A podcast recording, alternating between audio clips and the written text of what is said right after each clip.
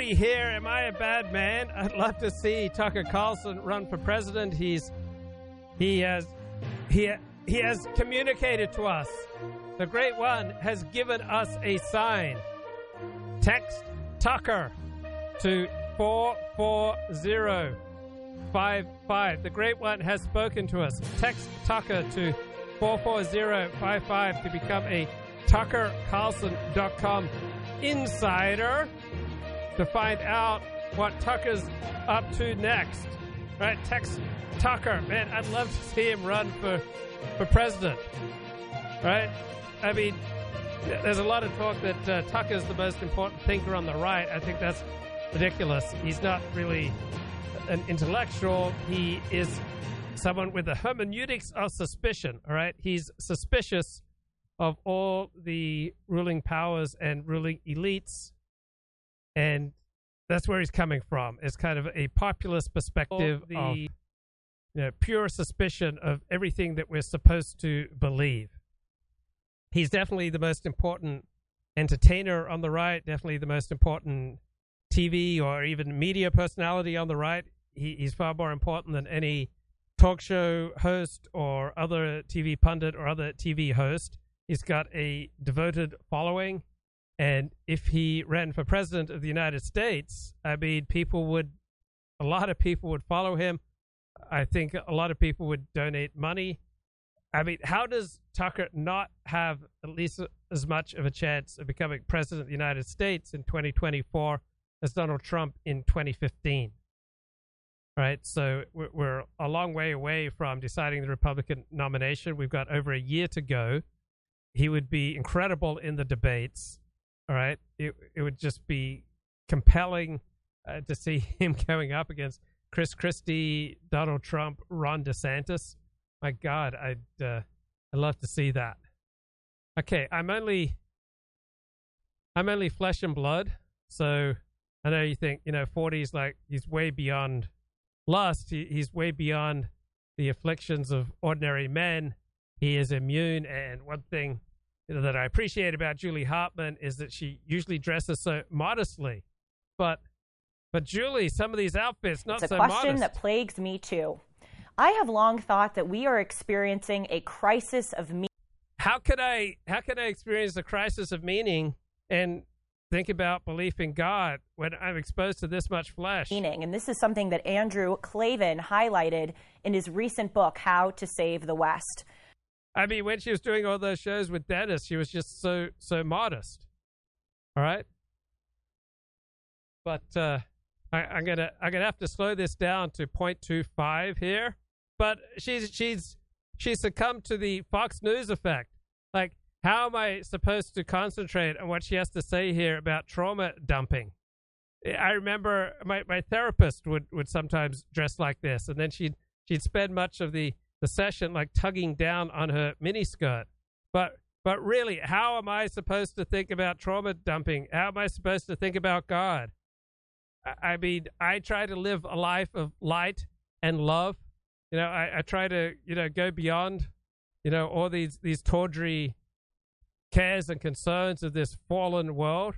But it's not easy, all right, when I'm, you know, encountering like Fox News levels of, of hotness. And I'm I'm trying to tune into Timeless with, with Julie Hartman and learn about trauma dumping. Celebrities and younger generations trauma dump.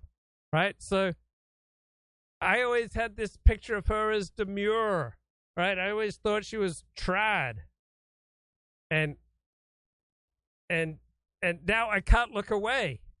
Like I want to talk to you about what's next for Tucker Carlson, but I can't look away. This is coming from the the Salem Network, this evangelical network. And really, I, I'm just supposed to think about trauma dumping and God and goodness and sobriety. I try to live a life that is lust free, right? I'm turning my back on hedonism right? I want to think about the the timeless issues, but right now I'm struggling, right? It's probably me. I think I think I'm the bad man here. There's something wrong with me. I'm morally deficient. I've I've lost the plot. I'm the bad man. up Reform, and in my experience of Reform Judaism, the concept is basically like if it makes us feel good, we do it. Wait, come on. if it feels good to light the Shabbos candles, we light the Shabbos candles. If it makes us feel superior to go to shul on Rosh Hashanah, we tell everyone we went to shul on Rosh Hashanah. and if any part of Jewish observance is at all like unpleasant or boring or inconvenient, we bail. We never look back. We tell everyone I'm Jewish. So what I'm saying is my experience of Reform Judaism is hedonism. it's just hedonism. I'm sure every Reform rabbi loves to hear that. That's rock solid theology. Don't fact check me. Okay, that's uh, that's pretty I grew good up stuff. reform. That's the Tony I want it warm but clinical, tall but claustrophobic, upholstered but hard. Duality, it's very Jewish. Color palette is beige, taupe, khaki, ivory, wood, and rainbow. The Gemara does specify it needs to be mid-century modern. For carpet, give me lecture hall. For ceilings, give me lecture hall. For seating, give me lecture hall. And for arc, give me opulence. Things on the walls. Now this is where we shine. Your options are stained glass or stained glass. The cost is exorbitant. The vibe is coloring book. And most of all, it's gonna look expensive. As the Torah says, the shorter your Passover Seder, the fancier your shul. It balances out. I want it warm but clinical. She's great. So I I'm really digging this. This crazy comment on Instagram, and I realized that not everyone knows what it's like to be a queer Jew. And as a bisexual Malka, uh, I have answers. So what is it like to be a queer Jew? It's hard. People are always quizzing you. Who's the gayest Jew? Solomon. Who's the biggest diva in the Old Testament? Lot's wife. What was Moses' drag name? Tina Commandments. In short, queer Jews are welcome in Judaism, as long as you bring a babka. But that goes for straight people too. Bring a babka. So I recently got this crazy comment on Instagram and Hi, honeys. How was the camping trip? Oh, these long faces. What happened? Did you get lost? Did you get sunburned? Did you forget the map? Did you forget the sandwich? Did your father forget the sandwich? I knew he was going to forget the sandwich. What happened? Did your boots get wet? Did you get bug bites? Did he get mosquito bites? No? Well, what happened? Okay, okay. And? Oh. Oh. What? What? No, you did not. Your father did this? Oh my god. Did you your father really do this? Oh my god. Oi! Oi! Oi! Oi! Oi! Oi! Why? Uh huh. Uh huh. Mm, Okay. Okay. Well, you two must be starving. Hi, honeys. How was the camping? So this is Sarah welcomes Abraham and Isaac home after their trip up the mountain. I mean, this is some really good stuff here. Based on this conversation with Katie Lang, there's a lot of drama happening here. That's really. Sorry, there's a spider and it freaked me out. It was a big It was a big spider.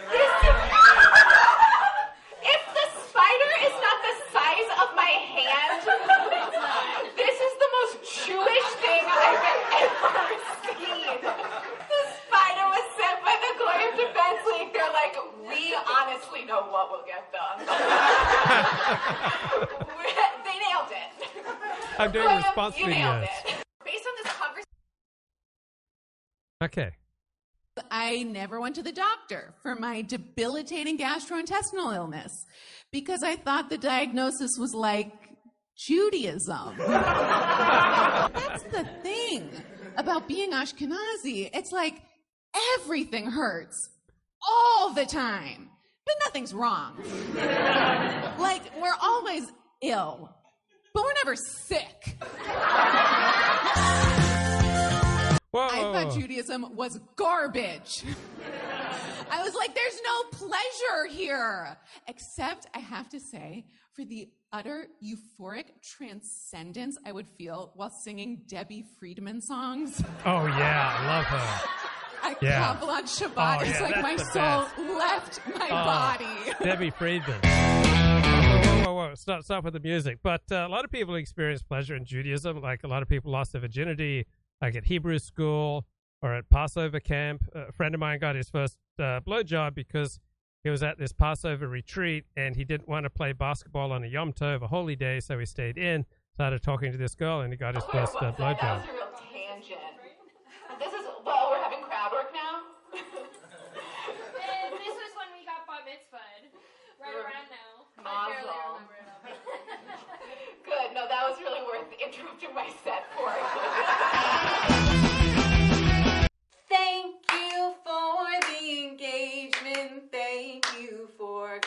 commenting on my posts. Even though you're a Nazi, you are supporting Jewish comedy. Thank you for the engagement. Thank you for. I want to shout out Rabbi Stern for this opportunity because your spiel last year was only so so. Obviously, Cantor Rivka for believing in me. I know you were on Israeli Idol, and I want to be you so badly. So, I don't know. Can you help me get an agent? Whatever, we'll talk later. Thank you to Heyman. That was your cue. You missed it again. Thank you to my ancestors Yeah, a lot of Jews try to get an agent through their rabbi. That's pretty common in LA. for making a holiday that's all about performance. Um, I'm I'm available for bar mitzvahs. I want to shout out Rabbi Stern. Good old Rabbi I'm Stern. through accepting limits, cause someone says they're so. This is a little low. Some things I cannot change, but till until I try, till I try, I'll never know. Well, if that's love, it comes at much too high a cost. I think I'll try. Okay, I might lose followers over this, but I will not be silenced. If your hamantashen are not made with yeasted dough, they are trash. Dry cookies are the real Haman. Big dry cookie has a hold on us all. Truth to power. Okay, I might lose followers.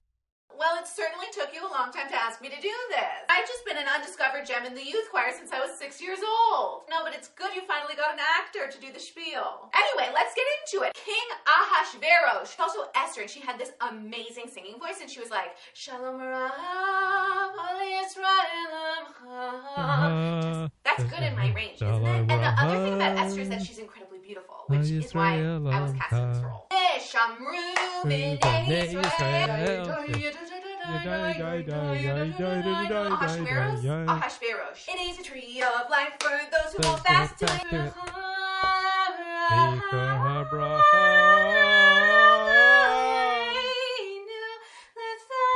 In need of Ooh, hi, very blessing. high. And so the Jews survived so that we could bring beauty and music and entertainment to the whole world. I think I'll try defying gravity. Well, it certainly took. Hi, I'm back with another lesson on traditional Jewish music. So um, today I'm going to teach another nigun, which is a wordless Jewish melody. Um, this one also is from the Alter Rebbe, so this is from the 1700s. It's very ancient. Um, and this one is called the Nigun of the Throne. And it goes like this.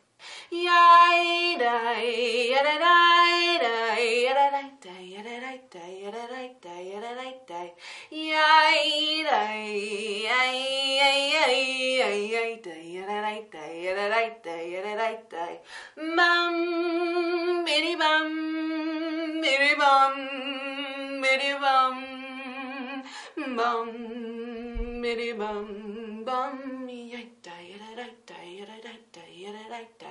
Hi, I'm back with another lesson on traditional Jewish music. So um, today I'm going to Wait, that sounds like Game of Thrones. Is that Game of Thrones? Okay, I I I like this girl. I really like this girl. So much to talk about. Yeah, what's Tucker going to do next? All right, he's already got his uh, website changed to you know text him, give him your your texting information to find out what he's going to do next. All right, uh, remember this? Here was also in New York, also facing some difficult questions. How do you stay in shape? Do you eat something? Do you have a routine? Do you uh, run in the morning?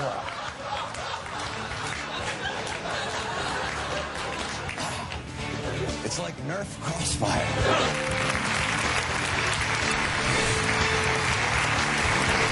Welcome back to Crossfire. As both of our loyal viewers, of course, know, our show is all about left versus white, black versus white, paper versus plastic, Red Sox against the Yankees. That's why every day we have two guests with their own unique perspective on the news. But today, Crossfire is very different. We have just one guest. He's either the funniest smart guy on TV or the smartest funny man. We'll find out which in a minute. But he's certainly an Emmy Award winner, the host of Comedy Central's Daily Show, and the co-author of the new mega bestseller, America.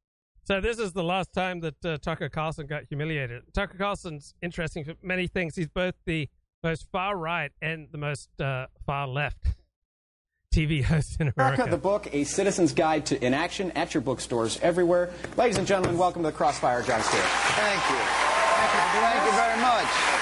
It's very kind of you to say. Now, what? Can I say something very quickly? Uh, why? Why do we have to fight? the two of you, can't we just They say, pay us a lot say something nice about John Kerry right now? Okay, so this is the Washington Post here, an article today before Tucker Carlson's Fox Rise, an on-air brawl led to a CNN firing. So he's been fired from about four different uh, TV networks. This news story was written by Timothy Bella. Before Tucker Carlson's Fox Rise, an on-air brawl led to his CNN firing. Nearly two decades before he became host of the top-rated show on cable news and one of the most influential voices in conservative media, Tucker Carlson could only give a half smile and awkwardly laugh when Jon Stewart accused of him of being AD who was hurting the country. Carlson, then known for wearing bow ties and his media presence on PBS and in New York Magazine, was one of the featured co-hosts in the rotating cast of liberals and conservatives on CNN's Crossfire, a program designed to challenge opinions on the left and right that often turned into hyperpartisan debate. So when Stewart appeared on Crossfire to help promote his new book in October 2004, the comedian, who did not shy away from his disdain for the program, confronted Carlson and co-host Paul Begala about what Stewart believed were partisan hacks sowing division every afternoon. It's not so much that, the show's, bad as it's hurting America, Stewart told Carlson and Begala. Carlson tried to interrupt Stewart, but the comedian held him off and continued, here's what I wanted to tell you guys, stop. Stop, stop, stop hurting America. Stewart added, you have a responsibility to the public discourse, and you failed miserably. Then, as the segment went on, Carlson quipped that he thought Stewart, who was hosting Comedy Central's The Daily Show, was more fun on your show. Okay, let's uh, look at this from back in I, 2004. I like John. I care about John Kerry. And something about President Bush. Uh, he'll be unemployed soon. I failed the See, test. I, I made the I'm effort sorry. anyway. No, actually, I knew Bush in Texas a little bit, and he, tr- truth is, he's actually a great guy. He's not a very good president, but he's actually a very good person. I don't think you should have to hate to uh, oppose somebody, but it you know, makes it easier. Why, why do you argue? the two of you. I, I hate to see it. We enjoy it. Let me ask you a question. Wait, let me ask you a question first. All right. Is John Kerry, is John Kerry really the best? I mean, I think you know John Kerry's not Is he the best? guy. Like, he, no, no. Is I he, thought the, Lincoln was good. is he the best the Democrats can do?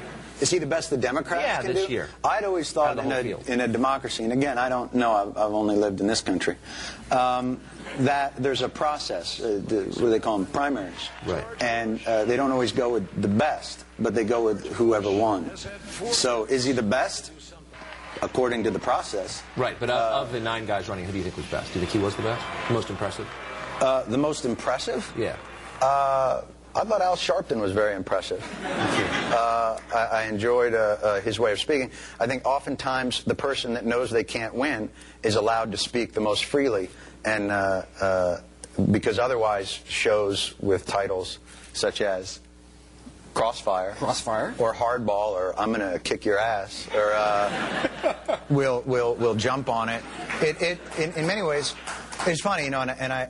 I made a special effort to come on the show today because I have uh, privately, amongst my friends, and also in occasional newspapers and television shows, mentioned uh, this show as being uh, uh, bad. And, and and I wanted to. I felt that that wasn't fair, and I should come here and, and tell you that I don't. It's not so much that it's bad as it's hurting America. So I, I wanted to But come here today defense, let me- and say. Wait, wait, I just, let me- here- here- here's just one, what I wanted to tell you guys. Yeah. Stop. stop. Stop. Stop. Stop hurting America. Okay. Okay, so this is back in uh, 2004. Just my opinion. What happened next would be one of the turning points in the early part of Carlson's television career. You know what's interesting though? Stewart replied. You're as big AD on your show as you are on any show. The exchange with Stewart has followed Carlson in a career that's seen him go from a conservative talking head with cancelled shows on CNN and MSNBC to the face of Fox News during the Trump years. That changed Monday when Fox announced it had dropped Carlson in a sudden and surprise firing less than a week after the network settled a. So, why did Tucker Carlson get humiliated when Jon Stewart came on his show? And why did Tucker Carlson get humiliated on Monday when he was fired? Because he got out of touch with reality right? If you understand that what you're doing as a say a TV host is primarily you're an entertainer and that you, you're using a lot of shtick, right? Then it's not nearly going to be as humiliating when you go through these ups and downs. But if you have an exaggerated sense of your own importance, then these kind of things will will not just sting, but they'll humiliate you, right? If you're in reality, you'll still feel pain, but you won't get humiliated because you don't have this outside sense of your insignificance. Defamation lawsuit from Dominion Voting Systems. As Dominion sued Fox for airing false claims that it had conspired to rig the 2020 presidential election, which resulted in a historic $787.5 million defamation settlement, Carlson's private messages were among thousands of internal communications made public. The lawsuit caused angst and embarrassment for Fox and heightened the company's legal jeopardy. Allegations surrounding Carlson's staff culture and comments about Fox colleagues, as partly revealed in the Dominion case, are so I don't think Tucker ever forgot this humiliation at the hands of Jon Stewart, and uh, he decided next time that he had an opportunity of hosting a regular show, right, he wasn't going to let it go so easily. Right, Ross uh, Douthat's got a great column on the realignment in American politics. So the new right is defined by a politics of suspicion, and that's what Tucker Carlson embodies a politics of suspicion. But unfortunately, he's only suspicious of the establishment. He's not equally suspicious of the dissident. So I would like to think I strive to be equally suspicious of the dissidents as of the institution. So the new right, the young right in America, has a deep distrust of all institutions, a comfort with outsider forms of knowledge and conspiratorial theories hostility toward official mouthpieces and corporate government alliances, a skepticism about American empire, and a pessimism about the American future, right? These things used to primarily be the province of the left. Right, so Tucker Carlson pulled off something amazing for six years on Fox. He was both the most right wing and the most left wing TV host in America, right? And you wanted to watch this transformation happening, right? You watched it on Tucker Carlson's show. So behind Tucker Carlson isn't so much ideology, it is suspicion. Right? He used to be a reliable, you know, talking points Republican purveyor.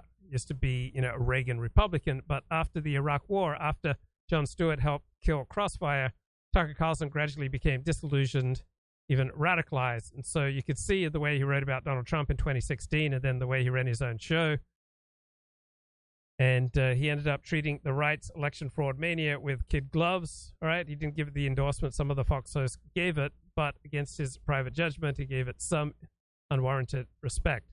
But Tucker Carlson wasn't like the other right wing personalities, such as Mark Levin, who surrendered to Trumpism reluctantly because that's where their listeners wanted them to go.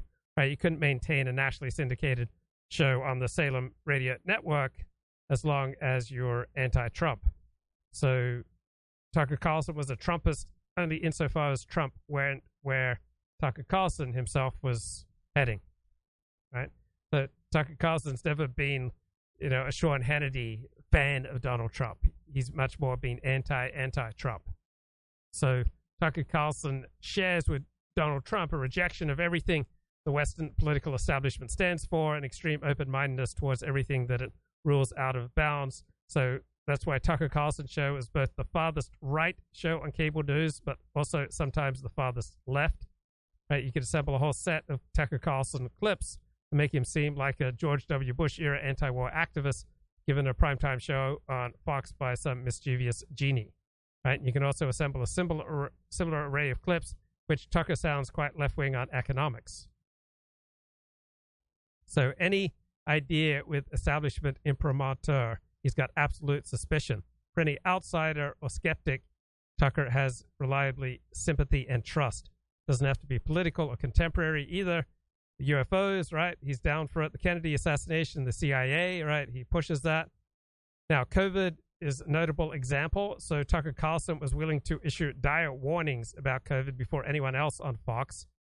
Right? He made a pilgrimage to Mar-a-Lago to try to force Donald Trump out of his denial. But once the establishment went all in on COVID restrictions, then Tucker swung all the other way, elevating not just criticisms of shutdowns and vaccine mandates, started going full anti-vax. So when Tucker was asked recently about his uh, greatest regret, he says defending the Iraq War. And second, I participated in the culture where anyone who thinks outside these prescribed lanes is regarded as crazy, as a conspiracy theorist. And I agree, and I just really regret that. Now, there's always been conservative versions of this kind of paranoid style in right wing politics. But uh, Tucker Carlson, more than any other cable news host, has found a young audience to supplement the baby boomer foundation that keeps Fox News in business.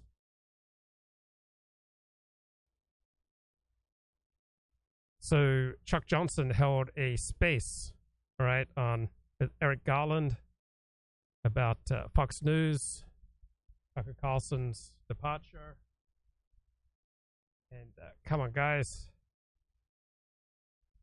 here we go. Come on, man. See, this is my first ever so back in the day, so probably figure this out. Um, it's Come uh, on, man. This is a professional it, it, show.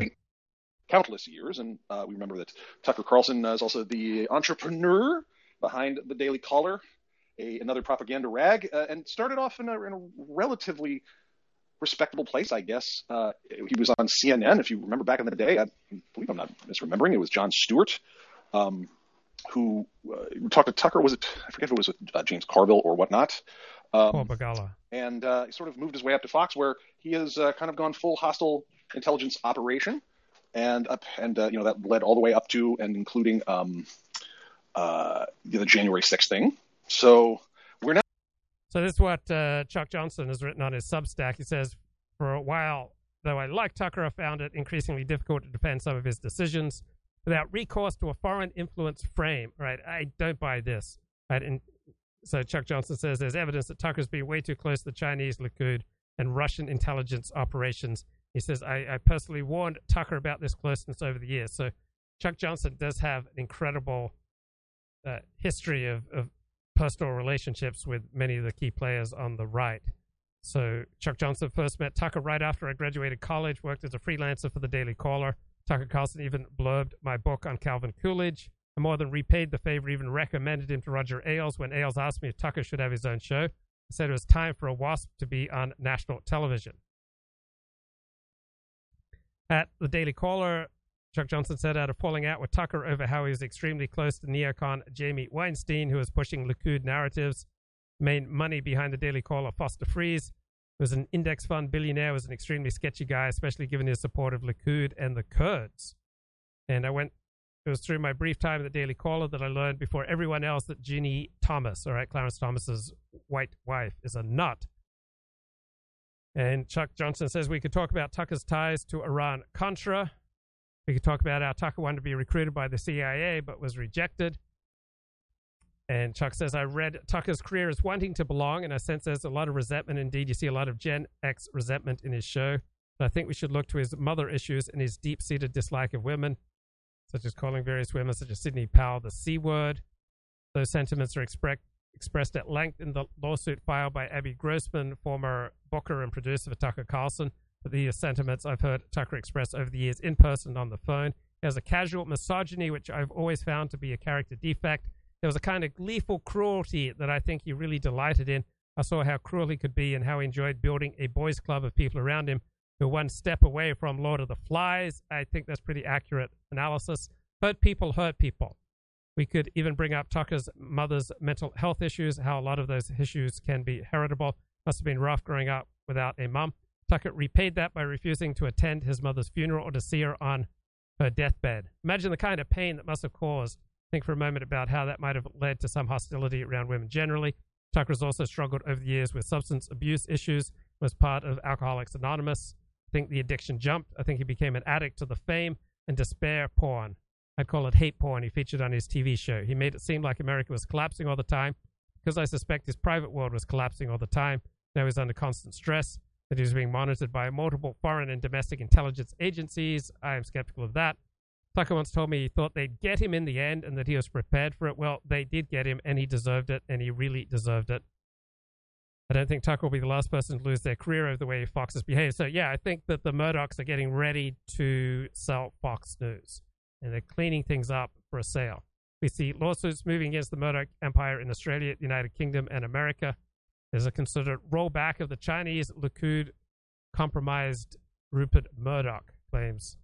And it's telling that he hired Bryan Freedman, the same attorney as Michael Jackson hired right? Bryan Freedman paid a $40,000 settlement after being accused of gang raping a 17 year old in college.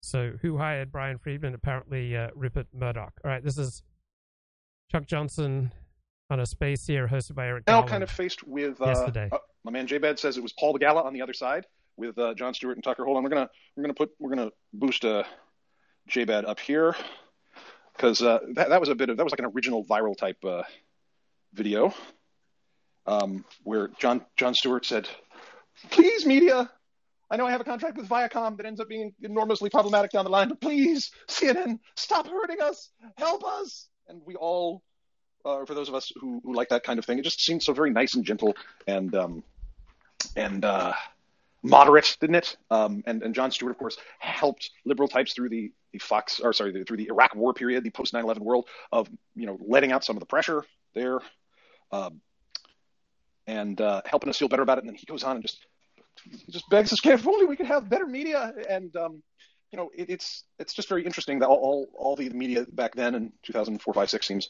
uh, quite a bit more gentle in retrospect. Um, and here we have uh, in the sort of that 20 year period, it reached. Yeah, well, why does the media seem more gentle back then, right? Because America's become more divided, right? The media largely reflects America more than it shapes it. Uh, uh, you know, a pretty intense apotheosis with the uh, with the election of Donald Trump, and uh, then got crazier from there. Uh, you know, went from the absurd right up to the uh, the downright. So Eric and uh, Chuck want to know why Tucker was afraid to do negative stories about Israel. treasonous and uh, and um, seditious. And so we have been living in this uh, period after the seditious conspiracy of 2020. We're three plus years hence. And we have another election coming up next year, and I think we're all starting to take stock, just as the the criminal prosecutions wend their way uh, through all this. Um, J-Bad, if you want to join as a speaker, I think I I think I invited, or are you actually? Uh, John is uh, is a, a very busy man most of the time. Um, let's. Let's. The the head of Universal apparently grabbed a butt and he's gone because you ever notice when anybody connected to like a hostile intelligence thing like gets it gets close to the fire there, and then somebody always grabbed a butt at the work. And it's not that men aren't committing, uh, you know, sexual harassment all over the place. They, of course, are, especially at the upper levels. Um, of course, you know, these are just allegations. But it's just very interesting to me whether it's the Washington Redskins slash Commanders when they start closing in on Dan Snyder, whose real, really interesting set of activities for me, of course, this is how my brain works, was uh, them like installing Huawei gear, right, uh, in in the stadium uh, for the, the, the Washington Redskins. Because you know, letting the letting Chinese intelligence put surveillance equipment in a place where there's guaranteed to be federal employees, there's nothing nothing troublesome about that. And then out of nowhere, uh, you know, all of a sudden, oh, he's grabbing butt. Dan Dan's grabbing butts at work. He grabbed a butt. Um, then they get into the finances, and then maybe the counter espionage stuff like, uh, oh, oh, we have uh, Mr. Charles Johnson here. So we're inviting him in here. with Rupert Murdoch's obvious relationships with Chinese intelligence officers, it you know it raises some questions about how deep and, and how long these uh, Chinese es- espionage operations have been going on in our discourse. And um, you know, it's unfortunate that uh, we Westerners are, are often not taught uh, the extent to which China thinks in centuries and not you know first quarter profits. And so 30 years is nothing to these guys. I mean. So we had we had the Chinese secret police stations, uh, you know, which has been coming out slowly and now very rapidly. We had the, the we had the Russian spy cell in St. Louis, where I'm sitting tonight, of course. Um, and uh, we've got Mr. Charles Johnson here, who was just called mentally ill earlier for talking about hostile and foreign intelligence stuff. I have been called mentally ill officially here in St. Louis by the uh, the institutions, though that hasn't worked out so good for him. By the way, public service announcement: everybody check your hinges at the door to join this space. This is a hinge-free space. Hinge-free zone. Uh, hinges will be confiscated. We only have. Uh, you must be a hinge-free conspiracy analyst to join the space. I must say, whenever somebody calls me conspiracy theorist, I personally kind of love the term because I always want to say something like, "No, bitch, I'm a, a conspiracy practitioner." You know? Like I, I'm doing the conspiracying, you know, like uh, the conspiring or whatever. And you're you're always just like when you talk to these people, it's like, oh, that sounds a little crazy, and it's like, well, yeah, because you've been deliberately miseducated for all these years about these relationships. And you know, earlier when I was in the Mario space, I was like, listen, like I've met Tucker Carlson. I've known him for I guess I first met him in 2011, so it's been like 12 years. I met Rupert Murdoch. I actually he gave me an award in 2011. So like these are not like people I just sort of like casually have met. You know what I mean? Mm-hmm. Like it's so I don't know. It's just it's very frustrating because I think people don't want to have the conversation about how much of the commanding heights of our society is invested and backed by different foreign intelligence agencies, Mm-hmm. and how many people have kind of compromat on them, and that that compromat is triggered either by the U.S. deep state, which tries to compromise people back, or it's com- it's compromat that's triggered on them by, Okay, what's what's the evidence for this? That's my question. by the intelligence services when they need to move, move people out of the way. Now with Tucker, you know, for me, like, I, you know, if you don't mind, I can kind of go back and talk about like how I first met him and like what was the context and everything. Yeah, Um, man. All right, so so I have known the so I first met Tucker Carlson's father before I met him, and his father uh, was like heavily engaged in kind of like Republican related stuff in San Diego. Uh, Tucker, I think, spent some time in Now, that. This is this is Dick Carlson, right? this is Dick Carlson. That's right. And where did Dick Carlson work?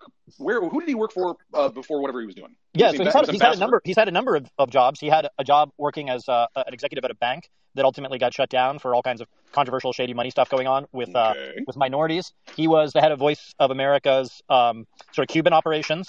He was amb- ambassador to the Seychelles. And I just tweeted this just a second ago. Somebody sent this to me, and I, I checked that this is real. Um, so this is Tucker Carlson and Iran Contra. Uh, which is also kind of interesting. So, so basically, what happened was I was working for Andrew Breitbart, um, Andrew Bar- Breitbart dies. His widow asks me at his funeral to stay on. You know, uh, by the way, died very suddenly, very suspiciously, and very suddenly.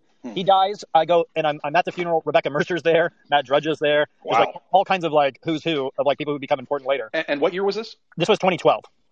This was 2012. And Tucker Carlson, um, some of his people had reached out to me about coming to write for the Daily Caller, which I think Tucker started up. I forget exactly what date it was, but he started up with some money from Foster Friess, who we can get into later, the deceased Foster Friess, who, by the way, whose FBI file you can't get. It's like one of those things that's like very suspicious and weird. And he was like some dude supposedly based in Wyoming doing index fund stuff, but he was obsessed with Israel and the and the Kurds of all people. But anyway, so uh, Tucker like was like, "Hey man, why don't you come? Why don't you come work for me?" And I was like, "Well, you know, I, I made this commitment. Uh, I want to see it through." But my contract allows me to take stories that like Breitbart wouldn't publish. I can take those stories and run them wherever. So that's exactly what I started to do. Joel Pollak kept blocking a lot of my stories at Breitbart, so I would just take them and publish them at the Daily Caller. And uh, I had a deal negotiated with the Daily Caller where I would get paid basically like a penny a click. So then what I did was I went over to the Drudge people and like gave, started giving them all the links to my stories so that I could just like make you know make all this money from all the traffic from that.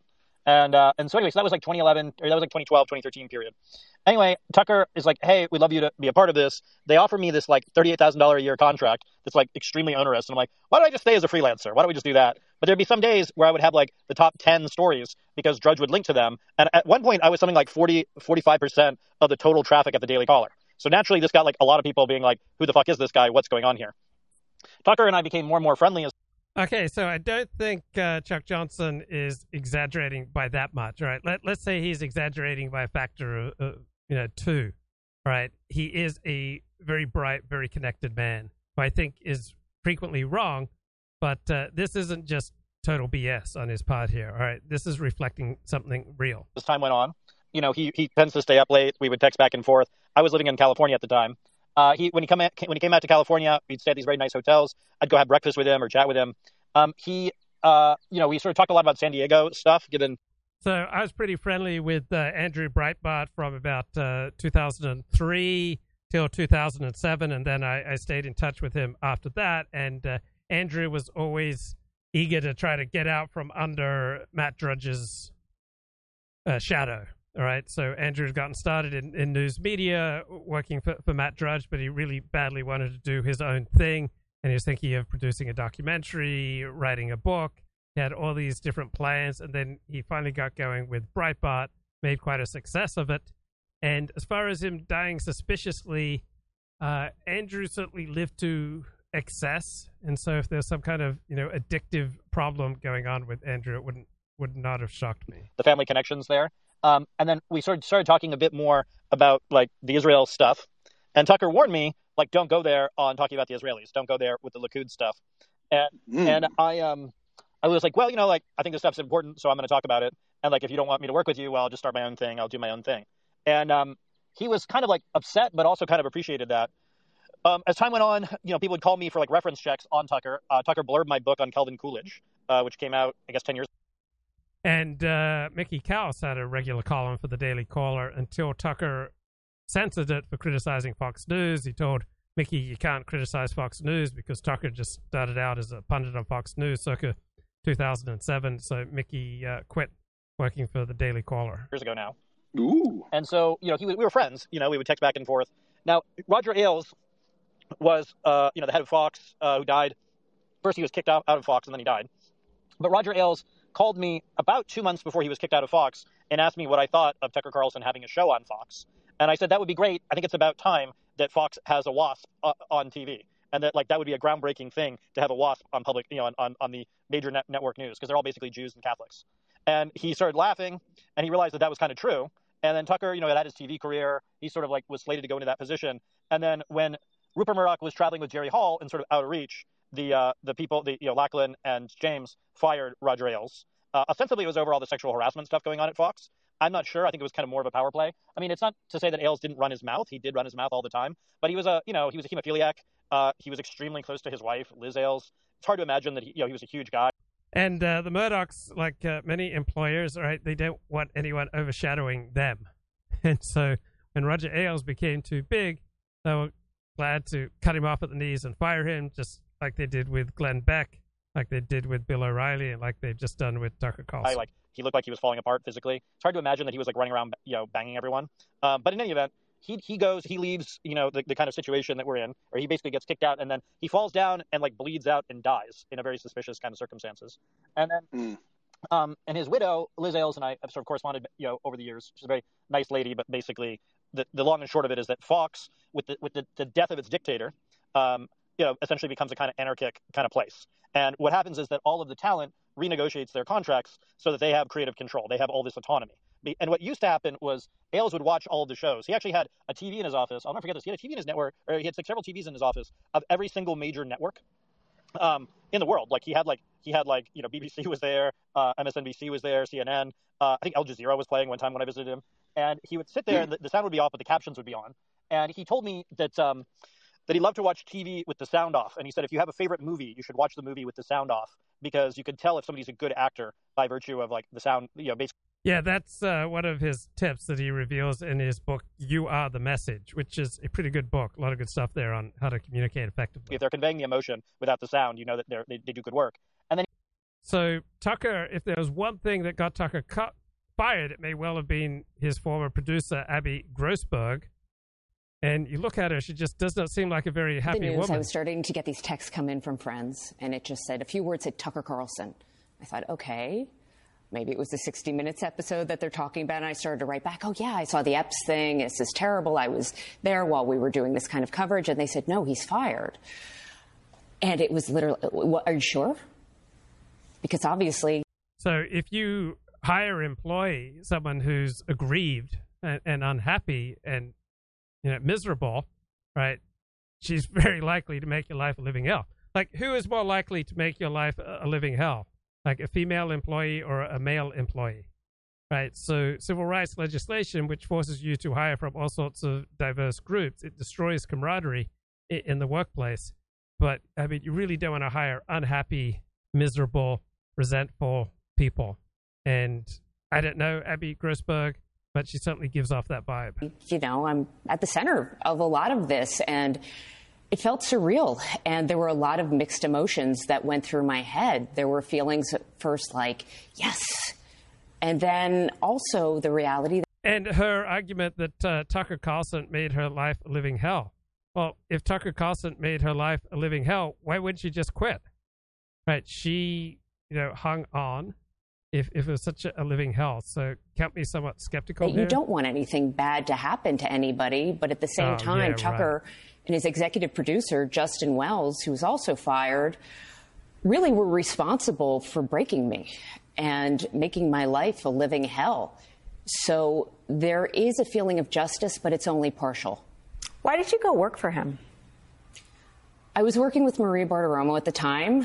I knew as a female that I would never get the executive producer title there, working on that show.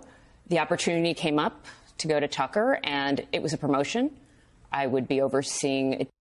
Like, who would hire someone with this kind of you know, angry, depressed, uh, mean, th- this kind of physiognomy? Team. I would also be overseeing three different platforms, and I liked the, ta- the staff, honestly, when I interviewed with them, and I was hoping that it would be more professional, and what he was portraying on air was just. Why on earth would she think that, you know, the Tucker Carlson crowd would be more professional? Right? Uh, This does not ring true. Show, and unfortunately, that wasn't the case. So when do you realize that? Immediately. I show up first day of work, and I know that this is a popular one. It's been widely publicized. There are literally pictures like this big of Nancy Pelosi in a bathing suit in Europe, plastic. And so what? How how exactly you know is that making your life a living hell? I mean, if that offends you, right? If that disturbs you, if that makes you unhappy, then there's something wrong with you. all over. Um, there was even one on my computer screen for the temporary computer I had to use, and I had to take it down just to work. Um, within a few days there, I was called into Justin Wells' office with Alex McCaskill, who was a senior producer as well, and asked if Maria was having an affair with Kevin McCarthy. And why exactly is that a trauma to to be asked that? It seems like an, a normal kind of human interaction. What Abby Grossberg has a problem with is humanity, like normal human interactions, laughter. It was just, I was shocked. I couldn't even believe it. I was floored. I mean, who would hire her? Like, who would want to set themselves up to be sued and to have her make your life a living hell? Let's go through some of what you alleged in, in your lawsuit. It is this culture of misogyny. How did that manifest in a more personal way? I'm tough. I have a thick skin, obviously, having been through all I've been through in the last. Doesn't sound like it. It sounds to me like you've got a very thin skin. You're a prima donna, and uh, you have a problem with just uh, you know normal human interactions. last month, but it's hard to take day in and day out, which is a big part of why I'm. If it was so hard to take, why didn't you quit like uh, like a normal, honorable person? I guess you saw the possibility of a really good payday by wreaking lawfare, by going to war through the legal process. Ugh. I'm speaking out now to let people know that it's not okay and the impact of bullying when it's done day after day after day. And very quickly, I spoke out. Wow, she put up with it for day after day after day and kept working there. I mean, she's willing to sell out everything. Like she has no dignity. For example, early on, they had Andrew Tate on the show, and I raised my hand and I said, We have to be very mindful that this is two white males together. And I used the example of Gayle King and R. Kelly, saying that she could go in a different direction with that interview, that I felt Tucker couldn't. And they.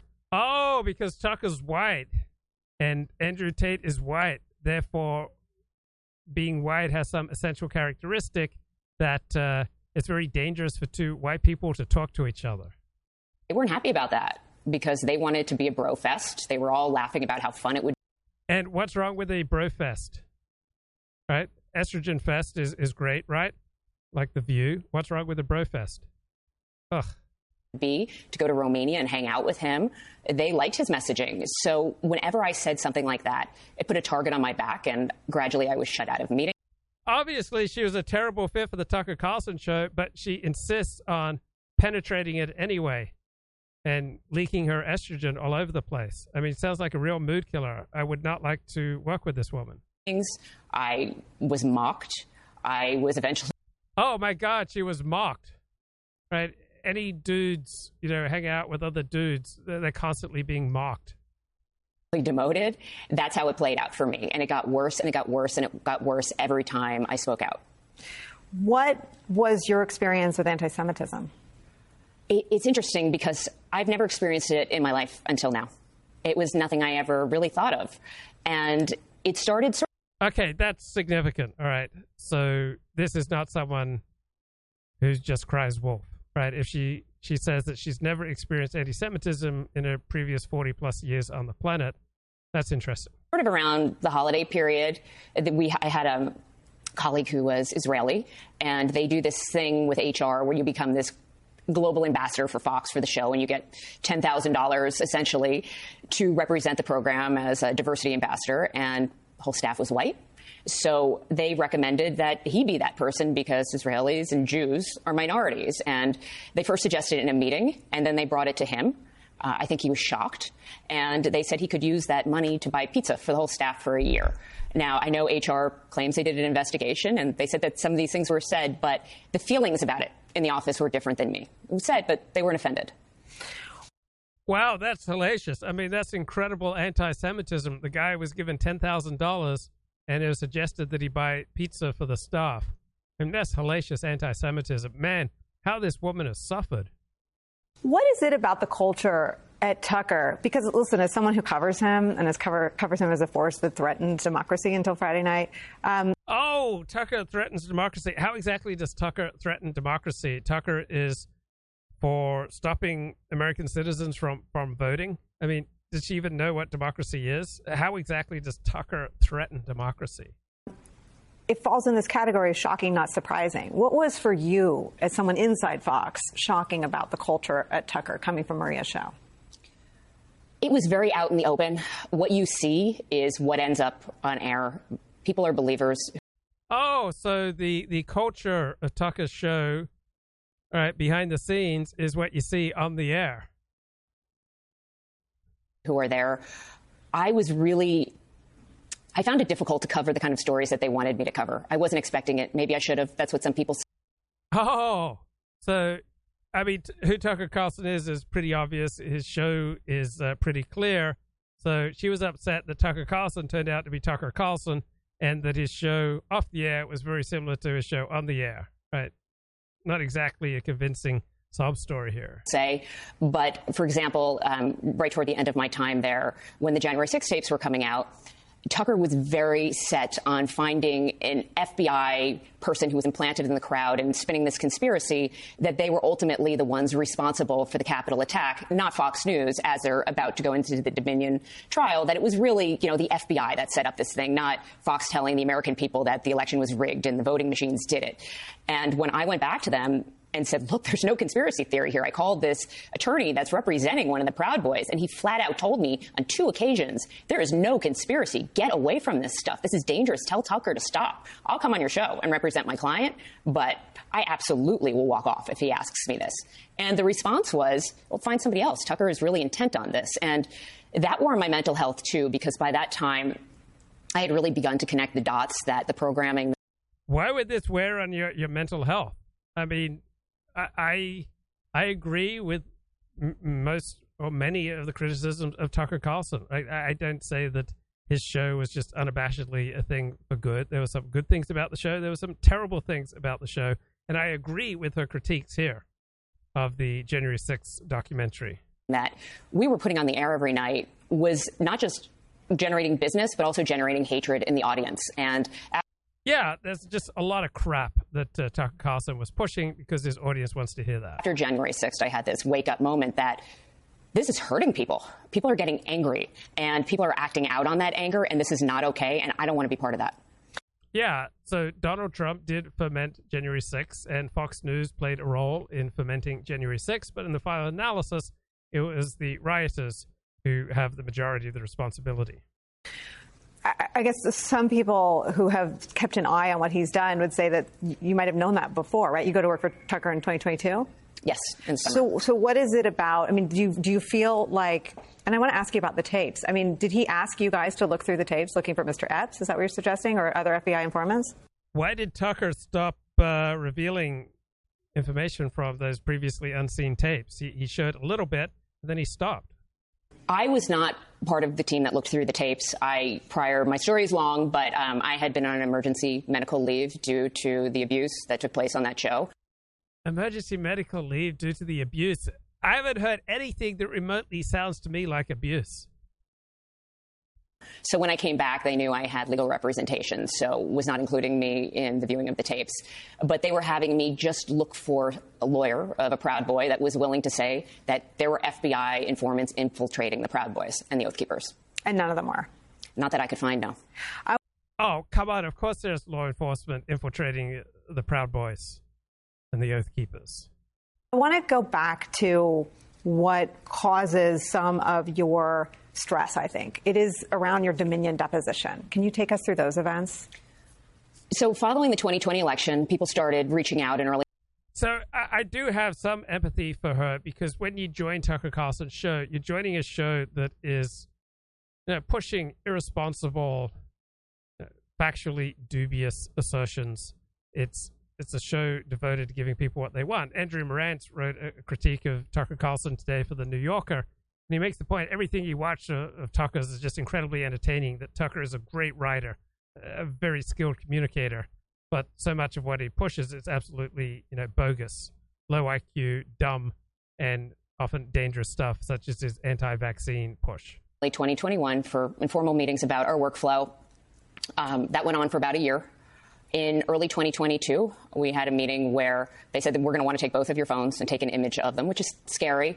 Uh, they made me hold them up, show that it was forever, that I was saving all my texts. They said, You're only going to need them from October through March. I said, I have personal stuff on personal phone. Oh, don't worry, we don't want any of that. Um, but it was still, remember, I was like sick that day but they took the phones. I also said to them at that point, I have this old company phone. I used it through the whole period, uh, screen smashed, got rid of it in April 2021. Do you want that? Nah, just keep it for safekeeping. So I turned over my devices in March. Uh, in June, I had a second meeting where I was summoned to Fox, and they kind of scrolled through my phones and asked if I had a Signal app, which I deleted simply because Marie and I used it for about a week. Didn't really take. Got rid of it. I'm a little type A. Obviously, I keep things very organized. If I don't want it, I get rid of it. And I said to them, "This seems really serious. Where is this going? What are you going to need from me?" Oh, you might be deposed, but it's going to be no big deal. Fox is going. This is slam dunk. July, I find out I'm going to be deposed scared to death, obviously. Um, walk in there in August. I believe the date was August 10th. Why would you be scared to death? Why not just tell the truth? For my first session with Winston Strawn and the Fox attorneys. First thing I say when I walk in, Marie at this point, um, going back, has told me that she's hired her own representation who has copies of all of our text messages and emails. So the first thing I say out of the gate is Maria has her own attorney. Do I need one? No, no, no, no. It's just they complicate things. You know, Steve Doocy had one. He was in a few days ago, and they feel like they need to earn their keep, so they just ask questions to um, make money, it just complicates the process. No, can I take notes? And that's probably true. Though there's more to it than that. No. so I'm given this. No need. No need. No big deal. And they tell give me the speech about how. Um, with this slam dunk First Amendment case, the whole thing is so stupid. Um, yeah, when you're an employee, all right, you're an instrument for your employer. You are effectively a slave of your employer for 40 hours a week. Also, employers don't want to be embarrassed by what their employees do off hours. So that's often going to, you know, influence your whole life when you take a job, right? I say, Am I in trouble? No. Uh, I get this big binder about that big, black, with all of these exhibits of text messages, my LinkedIn page. I mean, it looks quite serious mm-hmm. to me. And we start going through it, and they start coaching me. Now, when I'm in there, I decide this is an opportunity to talk about some of the chauvinism and problems I've been having on Sunday Morning Futures. Let me get it on the record with the Fox attorneys. I think that's important because I didn't want to go to HR. I didn't trust them, to be honest. So this is a way of me setting a record with Fox. So I started telling them these things very, very early on. And it seemed like they had a plan, and I screwed it up. It's not what they wanted to what hear. was their plan? They wanted, they were expecting me to, I think, they flat out said, we expected you to be best friends with Maria. And we were very close. But by that point, we were disagreeing on the integrity of the election um, and what had taken place in 2022 and some other theories that she had. And there was definitely tension. Um, and there are records of that? And there are records of all of that. Uh, I had been asked to spy on her by the Fox bosses and report back on what she was doing, which caused a lot of stress. And that was part of the reason I went to Tucker as well. I just physically and emotionally couldn't take it. And when I go back and listen to some of those tapes now that I have, I hear the stress in my voice and how depleted I was. And so you spied on Maria for your Fox bosses? Yes. Um, I not spied. I would tell them what she was doing if there were things that concerned me. Spy is the wrong word that I had handled in the past myself because we had a good relationship and can work it mm-hmm. out together. I reported those things because I became very paranoid about my job because I had been shaken down by multiple executives at the company. Okay, here's uh, another excerpt. It was different. And as a text that came out revealed my suspicions, um, he was looking for ratings bait purely uh, and was also looking for power. It was a combination of ratings and power and manipulating the audience um, and manipulating also the political system. There was an aspect of I can pick who the House Speaker is. I can pick who the President of the United States is or who the Republican candidate's going to be. And I thought that was really dangerous and didn't want that kind of power. I didn't want to have um, Senate candidates calling me and being very upset. Are you going to destroy our whole campaign tonight? Because he could do that. And he would call and tell them that, that if you don't per- participate or you don't come on the show, we will destroy you. And I was told to tell that to congressmen sometimes. And I didn't. How can I? That was disrespectful. So in addition to the misogyny and the sexism and the anti-Semitism, there was also just this sort of moral growth with me where I reached a breaking point because of all of those things. And I literally did not want to do it anymore. It felt disgusting. I stopped watching news when I came home. I didn't watch anything. I just didn't want to because I was so depressed and disillusioned by the entire media system because of Tucker Carlson. Okay, so that that does ring true. When when people have some success, they like to throw their, their power around. Okay, I think she's she's probably telling the truth there. All right, here's more from Chuck. And he asked me, um, why is it that Fox is successful one day? And I was just like, well, I don't know. Like, you guys, you know, you know, something like 50% of the country is conservative. You're the only game in town, you know, and so on. And he's like, no, it's because we film your high school experience. We have Bill O'Reilly, who's the principal, Megyn Kelly, the approachable blonde. And he just like went through this and he explained. You film your high school experience. Yeah, he was wow. like, that's what we really do is we create a, a simulacrum of high school. And, you know, and he said, and we also have the most attractive women on TV and we have uh, bold, bright colors. So like if you watch Fox, you know, you'll mm-hmm. see it's like red and blue. It's like primary colors kind of thing. And he had this, um, so he had this, anyway, so he had this whole analysis of like how TV works. And he gave me a copy of this book, You Are the Message, which is basically about like how to create, you know, Fox News personalities, which I highly recommend people read. Um, apparently it's a book that Donald Trump used to swear by too, for what it's worth. But anyway, so Tucker gets the show. You know, I'm elated that Tucker's gotten the show. I recommend a number of people for him to hire. I'm friendly with a number of his producers. I take some of them out to dinner. You know, I sort of do the usual like, you know, glad handing DC thing. I recommend guests. Um, and then Tucker does a show one time, uh, you know, basically attacking Paul Singer, the uh, the hedge fund kind of oligarch. Mm. And I text him because well, I'm I'm actually in a hotel room. I don't have TV at my house just because it's too distracting. So uh, when I travel, I'll occasionally just like put on Fox or whatever, see what's going on. And anyway, I was in a hotel room and I texted Tucker like during the commercial break, like, dude, I'm afraid of Paul Singer. Like, you should not do this segment. And he then reads my text on air uh, that like you know somebody said to him that he's afraid of Paul Singer and to be careful of those shows. Uh, I then sort of like you know slink down and I'm like, you know, you shouldn't have shared my text on air. Like, that's kind of crazy. But then I realized, like, there's probably a bunch of people in his phone texting him, sharing things with him, or whatever. And I warned him about Arthur Schwartz, who's this sort of like weird figure that's connected with the Zionist Organization of America, which is a group that the FBI has wanted to register as a foreign agent uh, of Israel. Uh, many times, there's always been sort of internal fights. Sorry, sorry, that who that, that who did they uh, want? Zionist Organization of America, or ZOA, and ZOA was heavily backed by Sheldon Adelson. Oh, yeah, it's the sort. Of, And it's the sort of CO. Yeah, they, they they go all the way back to they, they got in trouble with the military for like trying to get in like trying to uh, basically recruit agents within the U.S. military. I think as far back as like 1950. Oh yeah, they go back. I mean, they basically never not been in trouble with the DOJ. They've been like they've been like around I think for like 100 years, and they've always gotten in trouble in one way or another. But they're massively backed by a number of these like uh, Chinese, Israeli connected, you know, American oligarchs. Um, they're huge supporters of people like uh, you know like George Santos, like Kevin McCarthy. They're very much like shot callers intra Republican Party. And so, mm. anyway, I warned uh, Tucker about him, and Tucker started to believe that there were a number of these like Chinese, Russian, Saudi spies, uh, you know, Israeli spies around him, and that he was sort of afraid. And he would ask me questions um, about like this person or that person, and I would tell him like very candidly, I was like, well, you know, we should probably talk in person because all of our phones are monitored. And I told him about Pegasus basically a year before the Pegasus story broke, and he texted me back the Pegasus story, and he just replies back, "What the fuck."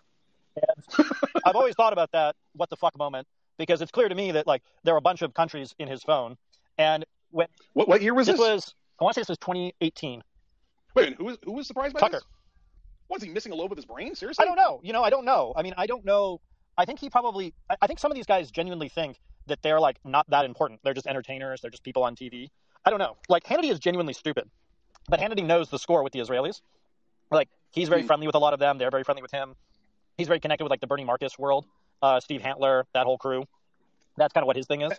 And Sean's watching there. Right? No, I mean, Sean, Sean is, uh, I believe he's of New York heritage, but then moved down. He got his start in Atlanta back when he was a liberal on radio. So I love that. He's very, very plugged in to uh, to uh, who's that guy? Jay. Uh, it'll come to me. The guy who's the Jewish guy who represents all the evangelicals. Uh, Jay Sekulow. Yes, he's very close Jay to Jay Sekulow, and uh, and he introduced me to Jay Sekulow at one point. Um, and there's all these like strange characters around around uh, Sean Hannity, and in particular, they let him borrow the, the Adelson plane. You know, he owns all these helicopters. He's had this like very strange existence over the years. Um, and so what happens basically is that each of these Fox News talents, they get people around them feeding them stories, being sources for them that are often intelligence assets of other countries. Now, it should be noted that Dick Carlson, Tucker Carlson's father, is now a lobbyist, I believe, for the Hungarian government. And you know, Tucker's had you know Orban on his show. Um, Tucker's also had Bukele on the show as well. There's some sort of weird connection there that I don't fully understand uh, through the lobbyist corps. But what started to happen was a number of these. Hold, hold Yeah. on, Charles, just so people are, are tracking.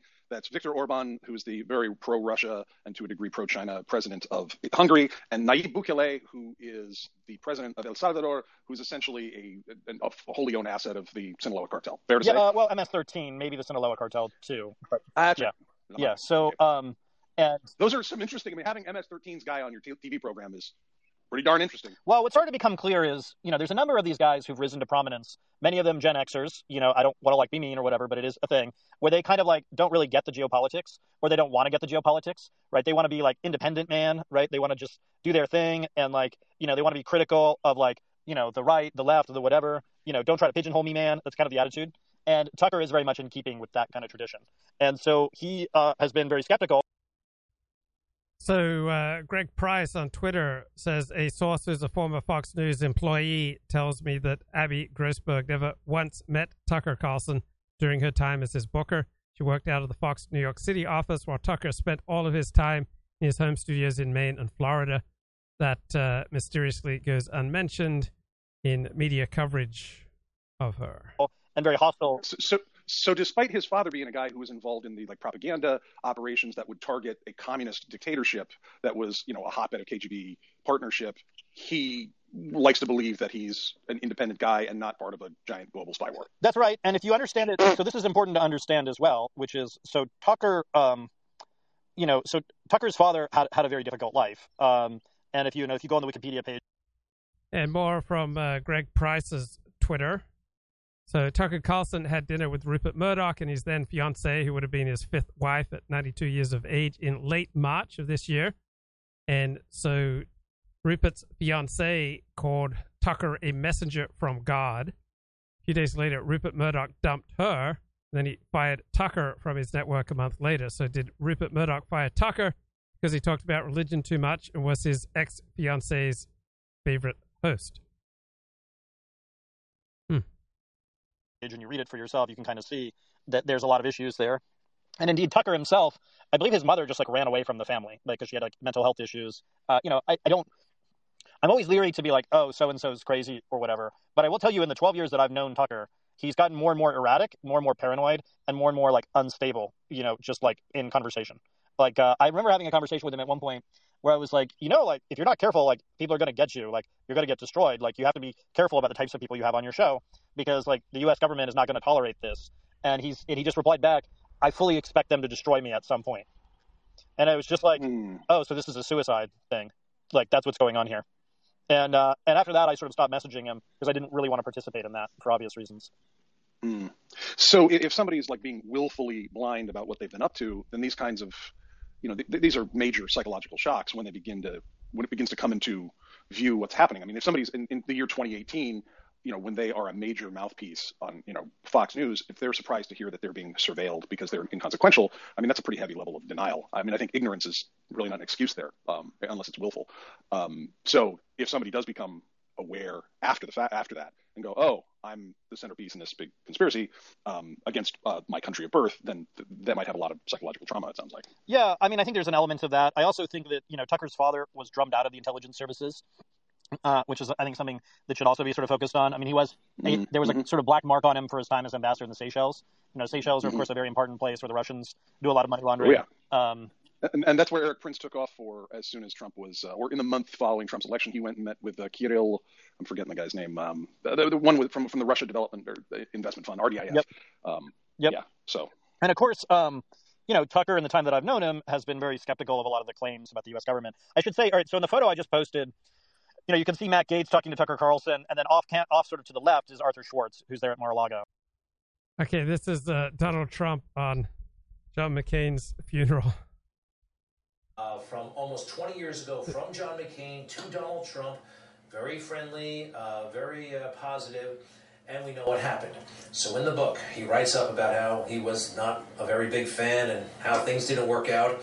He wrote this I never warmed up to him, never felt good toward anybody having to do anything with John McCain, and never will.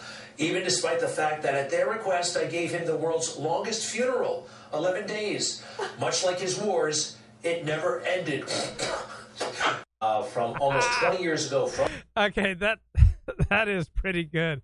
Much like John McCain's wars, his uh, funeral 11 days, it uh, never ended. And Arthur was extremely critical of Trump during the election uh, was working trying to defeat Trump in favor of Rubio and other candidates. And now he's, you know, Trump's biggest defender, and he's of course the ZOA guy, who I mentioned that, that Tucker was getting very close to. Um, and, and, and Schwartz is, is Arthur Finkelstein's guy. Yeah, I think a way to think about him is the more modern Arthur Finkelstein. So for those who are un- unaware, Arthur Finkelstein was a, you know, for many years he was a closeted gay man, uh, you know, deeply involved in basically the dark arts and politics, was very connected with the Hungarians, was very connected with Rebecca Mercer. And um, yeah, Orban, Viktor Orban referred referred to him as Finky. He was so close. That's right. Yeah, they were very very close. And honestly, I think when he came out, you know, as a when he came out as gay, I actually think that he became a less effective operative because he was because he was so closeted. He was very good at like you know at, at basically like um, finding. He was very good at finding opposition research on people. He was very, very good at that. Uh, he knew where people like to hide secrets and all of that. And uh, he was, he's deceased now. Um, and I, I, do know there's some people who've been trying to get his FBI file, which is apparently quite lengthy. Um, but I don't know the status of that as yet. Uh, I knew him; he was perfectly friendly to me. Uh, he worked for Steve Lonegan. Uh, that's sort of how I first met him, who was running for uh, for U.S. Senate against Cory Booker.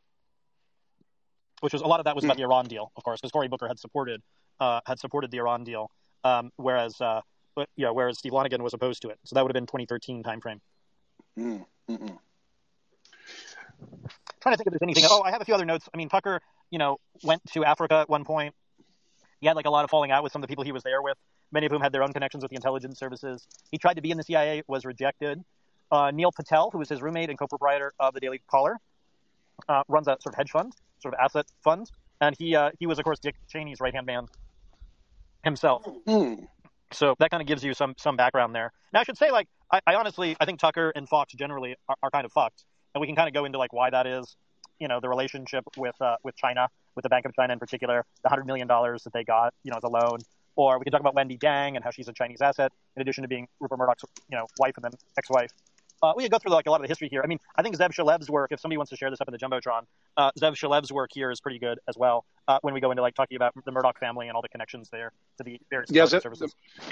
I mean, Zev is uh, Zev is digging into the background of Rupert Murdoch, and you know, one of the things to look for in these stories is you know unlikely non-meritocratic rises. So Rupert Murdoch himself, his father, I believe, was bankrupt or very close to it, and um, you know, gave Rupert like one newspaper in Adelaide, Australia, which he's turned into this you know globe-spanning you know multi-continent propaganda empire and um, you know nobody usually is that good a business person without some major help from a nation state. And uh, of course yeah and maybe and maybe several nation states in the case of maybe. yeah.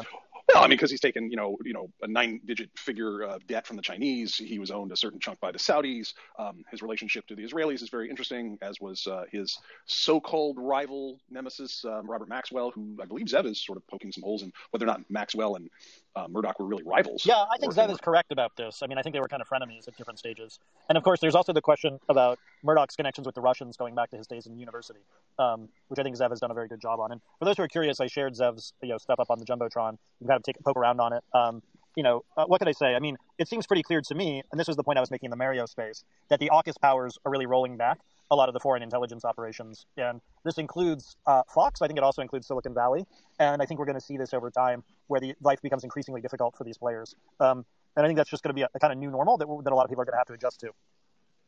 Well, that's sort of the spirit of this space is that uh, you know we seem to be talking more frankly about these things finally, which is very fun. Which is you know the notion that the narratives that are being created in the United States and in Canada and in the UK and other places are not just products of the, the opinions of their people, not even the elites, not even the journalist class, the academic class, but really a you know very very complicated team effort, including some you know spy agencies that have been at this kind of thing for hundred years or more. Um, in some cases. Right. I mean, I mean, one of the things I was saying earlier is that it's really, uh, it's really dumb to think of these things as business decisions, right? Like I know John is here, and John and I poked around on Mike, you know, My Pillow, Mike, Mike Lindell, and you know, we poked around. Yeah, and I think Chuck Johnson's onto something here, right? Uh, when when Ben Shapiro's operation offered Stephen Crowder fifty million dollars for a four-year contract, there's something going on there way beyond business. around on him, and it's pretty clear that he's like clearly a front for the cartels or the Chinese or both. Um, and Mm-hmm. he's of course the lion's share revenue for Fox. He's one of the major advertisers. So that's kind of interesting. And if you look at, you know, Lindell has been losing lawsuit after lawsuit after lawsuit. That's kind of a tell as well. Um, I would just say, you know, I think it's going to be very hard for a lot of people to accept that there are lots of these constructs running around in our society. And I should say too, on the Don Lemon point, um, many years ago now, I had a, a guy who later went to go work for RT. This guy Lee Stranahan, uh, who I knew Mm, from the Breitbart mhm. world, and he went to work for RT and I think for Sputnik as well, or either Sputnik or RT. Uh, Lee Stranahan has done. Uh, Richard Spencer's done shows with Lee Stranahan. Yeah, forgive me if it's not immediately at hand. I think for Sputnik. Anyway, he and I had a big falling out over the uh, over the whole Jeffrey Epstein matter, where I pointed out that I suspected the Virginia Roberts uh, story had a lot of holes in it, and that the photo, the famous photo that has Prince Andrew and Ghislaine Maxwell and uh, and Robert uh, and uh, uh, and uh, uh, Virginia Roberts, I suspected that that photo was a fake, which of course has later been effectively confirmed by British intelligence and by others that the photo is not authentic. Um, it was Uh, yeah, I'm not at all sure of that, but uh, big thread on Steve Sailer about Tucker Carlson's departure. Uh, Steve Sailer's not some kind of huge uh, Tucker fan, but he's occasionally you know, mentioned that Tucker seems to be getting a lot of his ideas from from Steve, and uh, Steve Sailer's comment section it's either declined in quality over the the past uh, eight years, maybe over the past five years, or I've changed. So I'm not sure who's who's change more, the Steve Sailer comment section, which I think is frequently a sore, or if I've changed. So looking at the comments, I think we are legitimately on the fast track for genuine dystopia. I think that's nonsense. Uh, Tucker's follow-up comments or questions to guests consisted of "That's so wise," or some cliche. All right, so I guess guests were promised that if they appear on the show, that's all Tucker will say. So Tucker's monologues were excellent, but kudos goes to the writers. So what did T- Tucker do to earn his giant salary? He was merely a teleprompter reader. So now there's no reason to pay any attention to Fox. Uh, apparently, 18 year old boy dies when doctors try to create a vagina for him using part of his colon. His colon was used because puberty blockers stopped growth of his genitals, which meant there wasn't enough tissue to do the penile inversion surgery. This is from thepostmillennial.com. Uh, Tucker was touching too many third rail subjects, COVID, Ukraine, globalization, so he had to go. He was no longer a gatekeeper. He was too much of a truth teller. All right, I think that's insane. All right, Tucker is not a huge truth teller. He was a truth teller in some areas, and he was a, a nonsense teller in many other areas, such as his anti-vaccine activism. Why the nation's most popular cable TV news and opinion host can't get any sponsors because he said so many crazy things that were just demonstrably false. All right, and he was uh, irresponsible with some of his his rhetoric. Nicholas Stix says, you know, there's there's been no reporting so far. Well, I, I've read about forty stories on Tucker getting fired.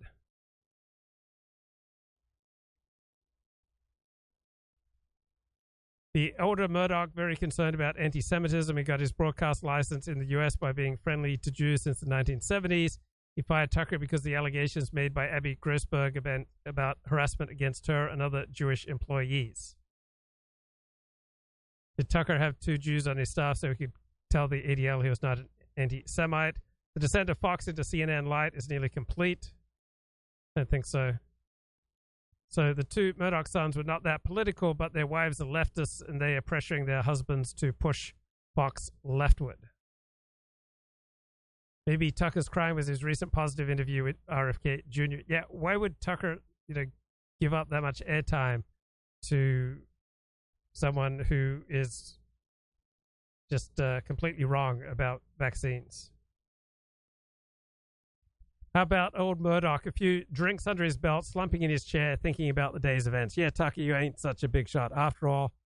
Right, you're no hero now.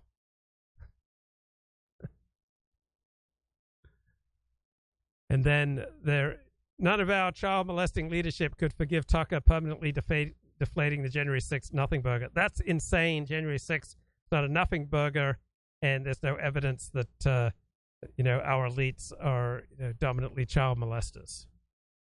Now, Glenn Greenwald said Tucker is the one cable host to oppose the U.S. proxy war in Ukraine. Good point. Denounced CIA, FBI, and Department of Homeland Security for systemic lies and corruption. Good point.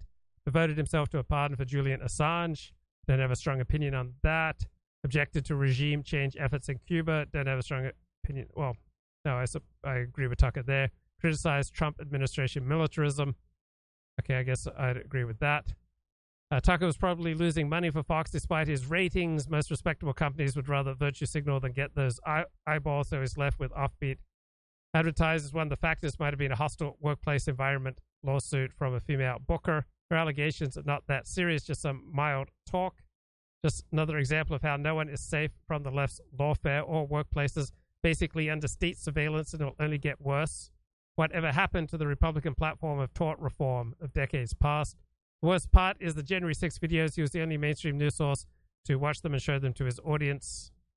It's scary. No other outlet is interested in holding government accountable. Right? I don't agree that uh, Tucker was leading the way in holding government accountable.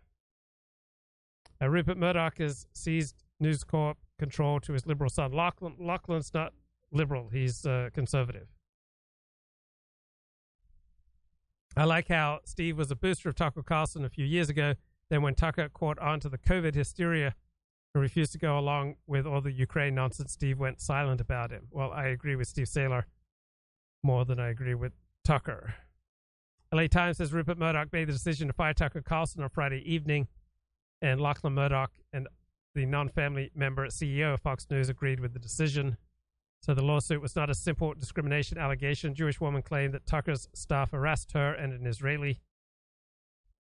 The media industry expects to be free of anti-Semitism. Those are some of the top comments on Steve Sailer's blog. Published in the Daily Mail by a guy who got in all kinds of trouble faking photos, um, who had all kinds of connections with foreign intelligence. So I find that kind of interesting. But anyway, so Lee was telling me that he knew that Don Lemon or Don Lemon or however you say his name, that he was uh, that he had sexual misconduct issues with like younger younger men, basically. And he Hmm. apparently he said that he had some sort of video or something. And I said, you know, I don't really want to see any of that. That stuff makes me very uncomfortable. Um, you know, I think if you have anything, you should go to the authorities. And he never went to the authorities, and then later went to go work for RT or Sputnik or whatever. Hmm. So I think there's something to that as well. That maybe what's happening right now is that the reason these firings are taking place all at once, from Don Lemon to uh, to Tucker Carlson to the guy at uh, at NBC Universal, I think the reason all this is happening at once is because the deep state doesn't want to get give the appearance of of, uh, of basically favoring one faction over the other.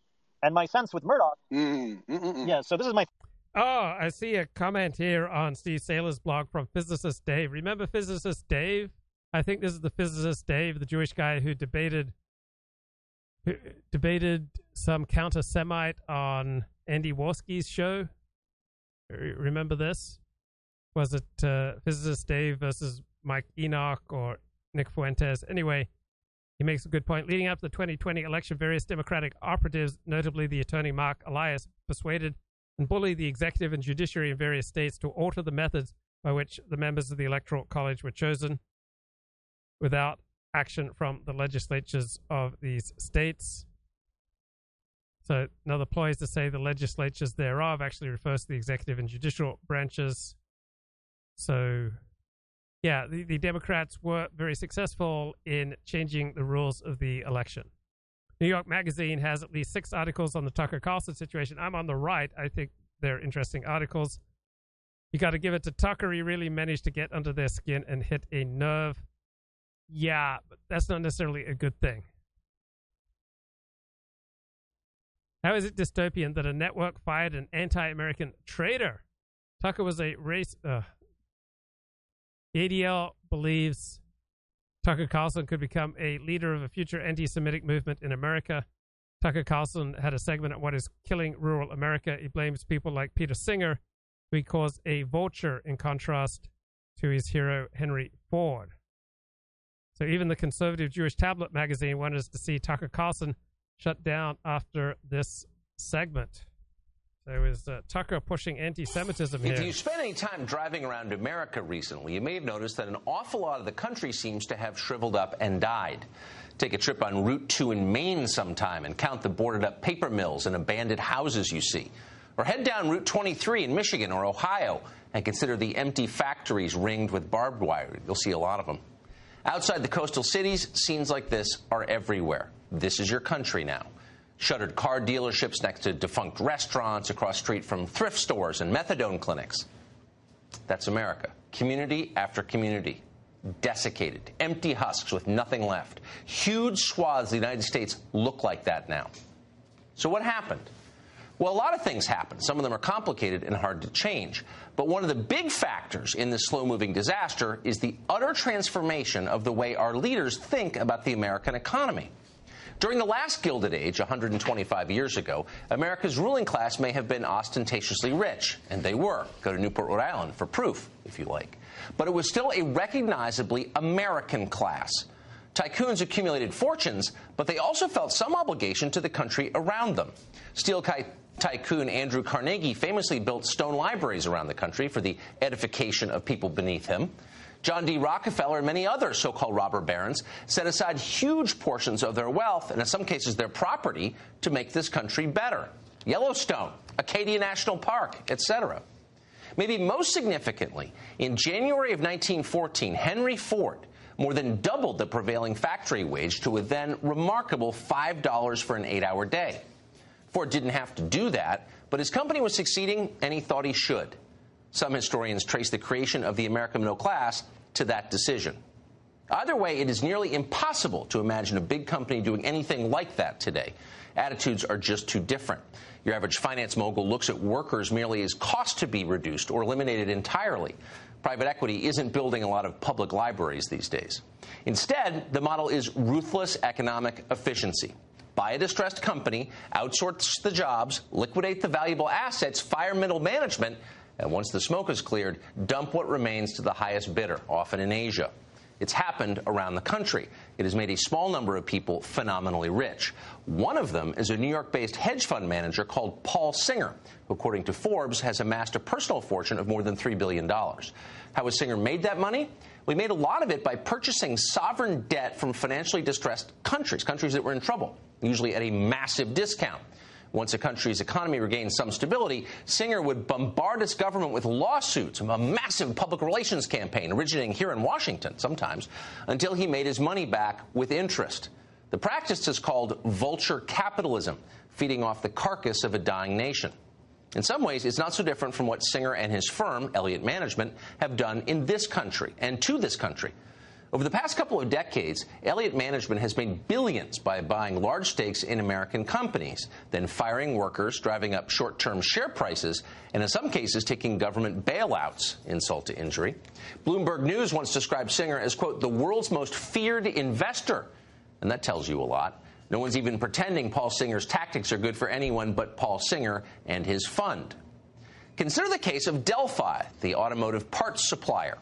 During the last financial crisis, a consortium of hedge funds, including Singer's Elliott Management, purchased Delphi. With Singer and the other funds at the helm, the company took billions of dollars in government bailouts paid for by you. Obama's auto czar compared those tactics to extortion, but they continued anyway.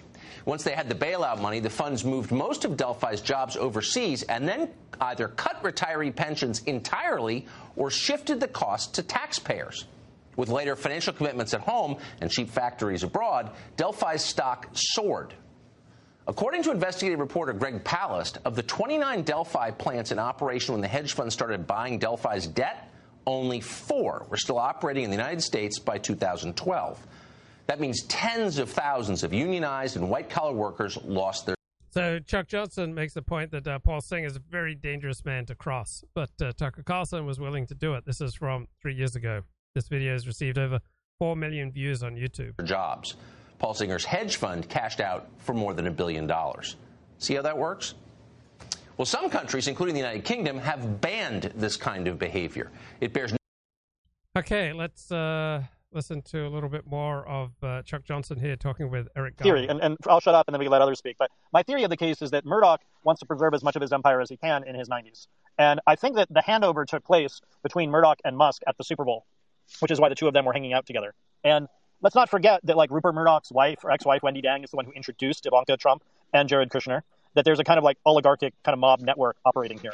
That I And that Wendy Deng also introduced uh, a, a friend of hers who became uh, Ivanka and Jared's nanny and taught their daughter Mandarin well enough that she was able to sing in Mandarin for Xi Jinping when they went to Beijing. Yeah, that's right. Um, which speaks for itself, right? Um, so yeah, I mean, look, there's a long history here of these sort of weird intelligence operations, uh, you know, that, that intersect with the mob world and the mob world with the intelligence operations. Hello? Did we, did we lose you Uh, there? you guys hear me? Can you hear me? Hold on, I'll be right back. How are we doing? Charles, you still there? Momentarily. or um, you know subpar goods. And so if we if we accept that we're living in a marketplace of ideas in our information space in a democratic society, then it makes sense that somebody would probably try to sell us dog shit wrapped in a shiny box. And unfortunately, I think we'll see. You know, or, or slapping the hostile foreign intelligence operation label on things, which um, should be accompanied at least by a 28 U.S. Code like administrative FARA charge, if not a 951 charge. But I'll let the DOJ handle that. But um, you know, we sh- if we're going to have a conversation, like, look, I've got control over this space. Um, you know, part of the magic of Twitter these past few years is like you start talking, and there's been all these these voices that are you know funded by or directed by, whether they're sitting in that country or not. They're directed by Russia. They're directed by Israel, Saudi, China, Brazil. Uh, and, you know, we Here's a comment on Steve Sailer's blog. I hope Tucker won't settle for moving to some alternative platform like Gab or Rumble. They're too obscure to too many among the public. Tucker is unusual among dissenters in being rich enough to create a whole new channel. Surely much of his audience would be glad to chip in.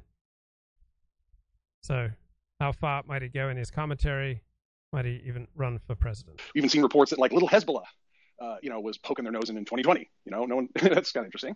Um, you know, you can't have a discussion as a country if these, you know, these other forces are, you know, these these other countries are able to just drown out the discussion that the people living on the ground in that democracy are having.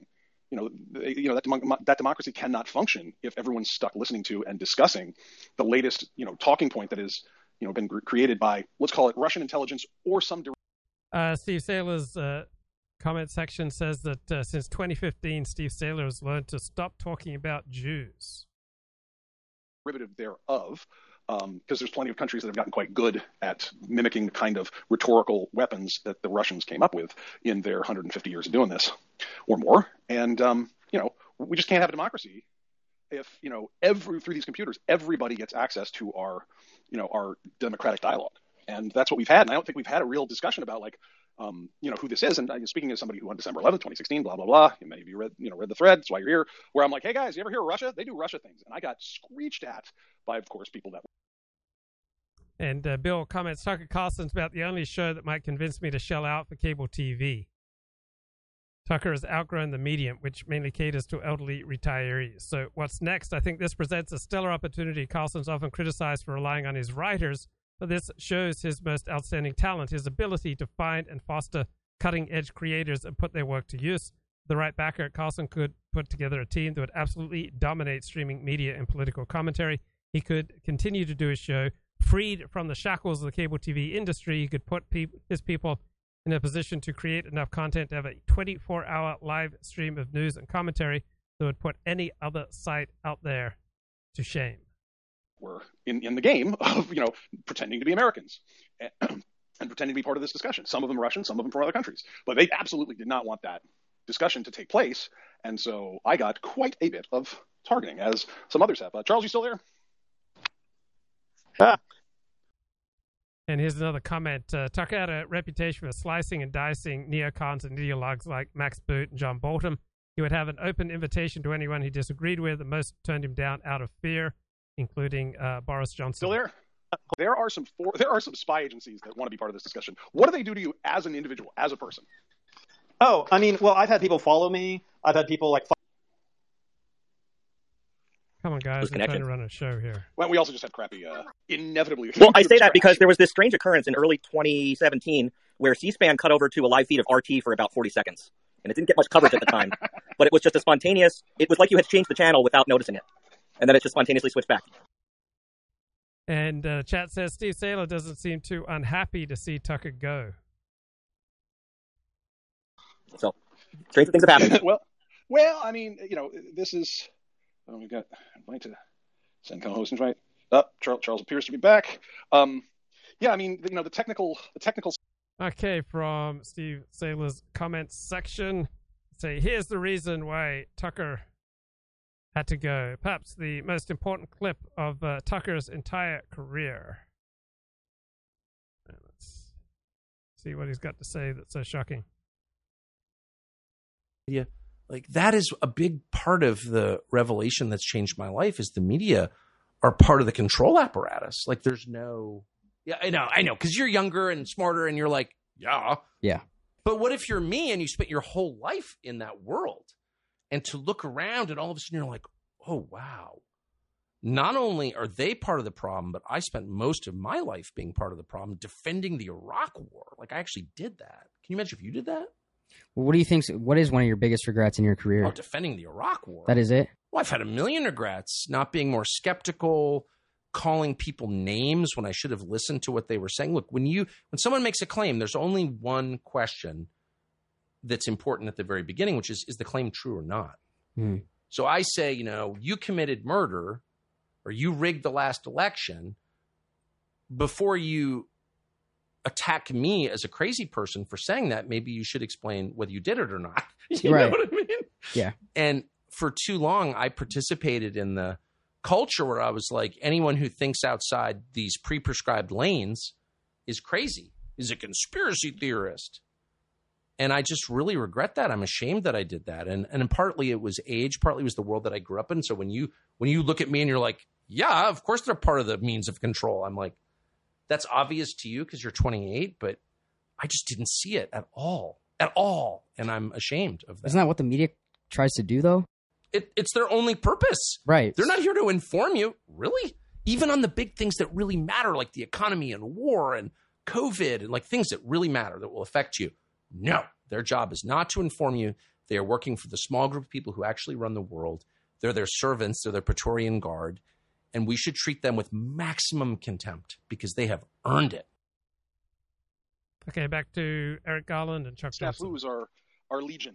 Uh, you know when, and you know is it is it is it paranoia to notice uh, when these when these things all you know happen sort of reliably? It's like you know I can test my uh, upload and download speed, and the software remains the same. But yeah, I, I'll just the... tell you, like, I mean, I've had these networks tell me in writing that they were punishing me for writing things about Elon Musk or uh, for talking about Peter Thiel, and so yeah, I mean, that's real. Like, people can, you know, in the case of as a tech investor, you know, you want to be able to take cash from anyone, right? And so for your, you know, for the later stages of your of your company, and I had people tell me that if I shut up about Musk, they would back various startups I was backing, and uh, when I refused and ma- and basically asked them to explain themselves in email, they then demanded that they get back their investment money that they'd invested in my various companies. And I told them no, like that's that wasn't part of our deal. And so, uh, so yeah, there is this network that operates, and if you criticize the network or talk about the network, it will come down on you in whatever way or, it can. Or worse yet, tell them that parts of America aren't for sale, or and it's not negotiable. Yeah, and what's been interesting to me is actually watching some of the networks kind of get this, and they ultimately switch. So that to me has been kind of fascinating to watch, like people get turned or networks get turned. And I think you know I've talked a bit about I wrote today about Justice Thomas, and you know, the connections that he has with the mob world, and particularly the, the Harlan Crow family, which has its connections with the Chinese and with others. And so I think what's interesting is the U.S. government helps ProPublica to publish these kind of stories uh, on um, on the, the Thomas problem. And then you see things like the other justices on the Supreme Court, you know, they go along with like doing sensible things like allowing the abortion pill or what have you. So I think what, what happens is that sometimes people are made an example of by our security services, uh, and then others kind of see, see the writing on the wall, and then they get like recompromised to being helpful to Uncle Sam. Well, that's nice, right? I mean, you know, we can. So there's a there's a hope for these folks, right? yeah, I think that's right. And I think what we're going to see soon is we're going to see some action against Rumble, which is where a lot of these guys seemingly are decamping to. And there's a lot of weird stuff around Rumble. Its connection, you know, the Canadian, you know, founders got some like weird Romanian connections. Uh, there's sort of a lot of weird stuff going on there all at once. So I'm putting. I don't know if. This- Okay, let's have a look here at Steve Sailer's comments section. Uh, Hopalong Cassidy says, I'm very black pilled more than I've been in a long time. I can always get the information Tucker doled out elsewhere and in more depth. The importance of Tucker is that he reached out to people who would not have sought alternative sources. He opened eyes. He reached those traditional gun toting Scots Irish Americans who never met an American war they didn't like. He made them have second thoughts about American intervention. He also reached lefties who might have tuned in just to see what the fuss was about. He probably made them rethink their entire world view. With Tucker gone, increasingly looks like there are only one of two outcomes in our future totalitarianism or nuclear annihilation. All right, I think that conclusion is absurd. This goes in the jumbotron, but I'm putting up a uh, the, the pile of devices that I have lost during the game theory era here. Yeah, put it up. Put it up in the jumbotron. Um, I'm sort of of the view that like eventually we'll all be Hunter Biden, right? Everyone. Another comment losing Tucker from Fox is a real blow to us. We had one guy, just one guy, speaking common sense, truth to power on a mainstream media platform, reaching millions of normies. The mi- minoritarian establishment badly wanted him gone, and now he's gone. And other people saying, oh, this is the Jews, typical Jewish power. Nukes will be on the internet. Probably I, their I DNA. Wish. Come on now. What's that? I wish, because anybody who says they don't, they, you know, if all the stories are true, anybody that says they wouldn't party for a weekend with Hunter Biden is lying to themselves or others. That's all. I'm frankly kind of impressed that somebody of his age could put up with all that blow and all of those prostitutes. It's kind of impressive, just like health wise. You know? It's He should be elected president I mean- just on those grounds alone. You know? You know, and, and he multitasks. Apparently, he can represent 17 different um, hostile foreign powers. And isn't it interesting how everybody except him goes to prison in those circumstances? It's weird. Yeah, I think he's. I think he's last total. I think he's put away something like 18, 19 people over the course of his life, and he never seems to get in trouble, which is just kind of interesting when you think about it. Yeah, I mean, you know, you might you might suspect something after a while, but I think um, he'll end up owning Fox by the end of this. Well, oh, so that sort of coalesces a point here. We were talking about what happens, um, you know, when you oppose these things. I just put up a little photo from my uh, my evidence locker of various devices that have been uh, that have that have shut down in ways that I, I know some of the best information security people in the world. And you know, when you get these are guys that have seen everything and they are not impressed by much. And when those dudes go, oh, that's a new one. I mean, or wow, you got the you got the platinum package. I mean, you know, the, the implication is that there is some, you know, almost a Okay, here's some commentary I agree with. I just feel sad. I have to say that I didn't watch his show much. I thought his book, Ship of Fools, was great. Pretty much everything he said was right on target. But the show kept getting more and more over the top to the point where even someone like me, someone who's totally in his camp, it often felt like he was whipping up hysteria for ratings. He really needs to work on that annoying laugh. It'll be interesting to see where he goes next, not just the platform, but his tone. I'm hoping he will dial it back and become a voice of reason again. But that may not be a viable stance on the right anymore. And if so, that's a huge problem for us. We need to grow the base. You can't do that by constantly feeding nonsense to the most extreme elements. assuredly military grade stuff going on. Um, so you know, it, it's pretty clear that the kind of harassment that these guys will put in when you, yeah, when you say like, I'm not really able to be bought off, and I'm just going to bust your networks all day. You know, their their commitment may appear to be quite intense. Um, but what's so interesting about Dominion? Um, you know, this voting, this you know, this election technology company that, you know, by requesting from the jury seven times its earnings, kind of was saying, hey, we have lost all value in our company. You know, we've been bankrupted effectively by Fox, and we're owed, you know, we are owed that value back. These guys owe us for what they did. And we have free speech in the United States, but it has limits. It has way fewer limits than almost every other country in the world, but it has its limits. And so what this, you know, what this Dominion um, situation really did was, you know, really test that out and go, if you cause, you know, for whatever your reason, if you cause economic damage to somebody, reputational Okay, I'm not a fan of Auron MacIntyre. I think he's frequently hysterical, but he does have a good point here. Does the West fooled itself into thinking that high trust societies were the default social arrangement, but they aren't? They require many layers of careful cooperation and maintenance and quickly vanish without people understanding why.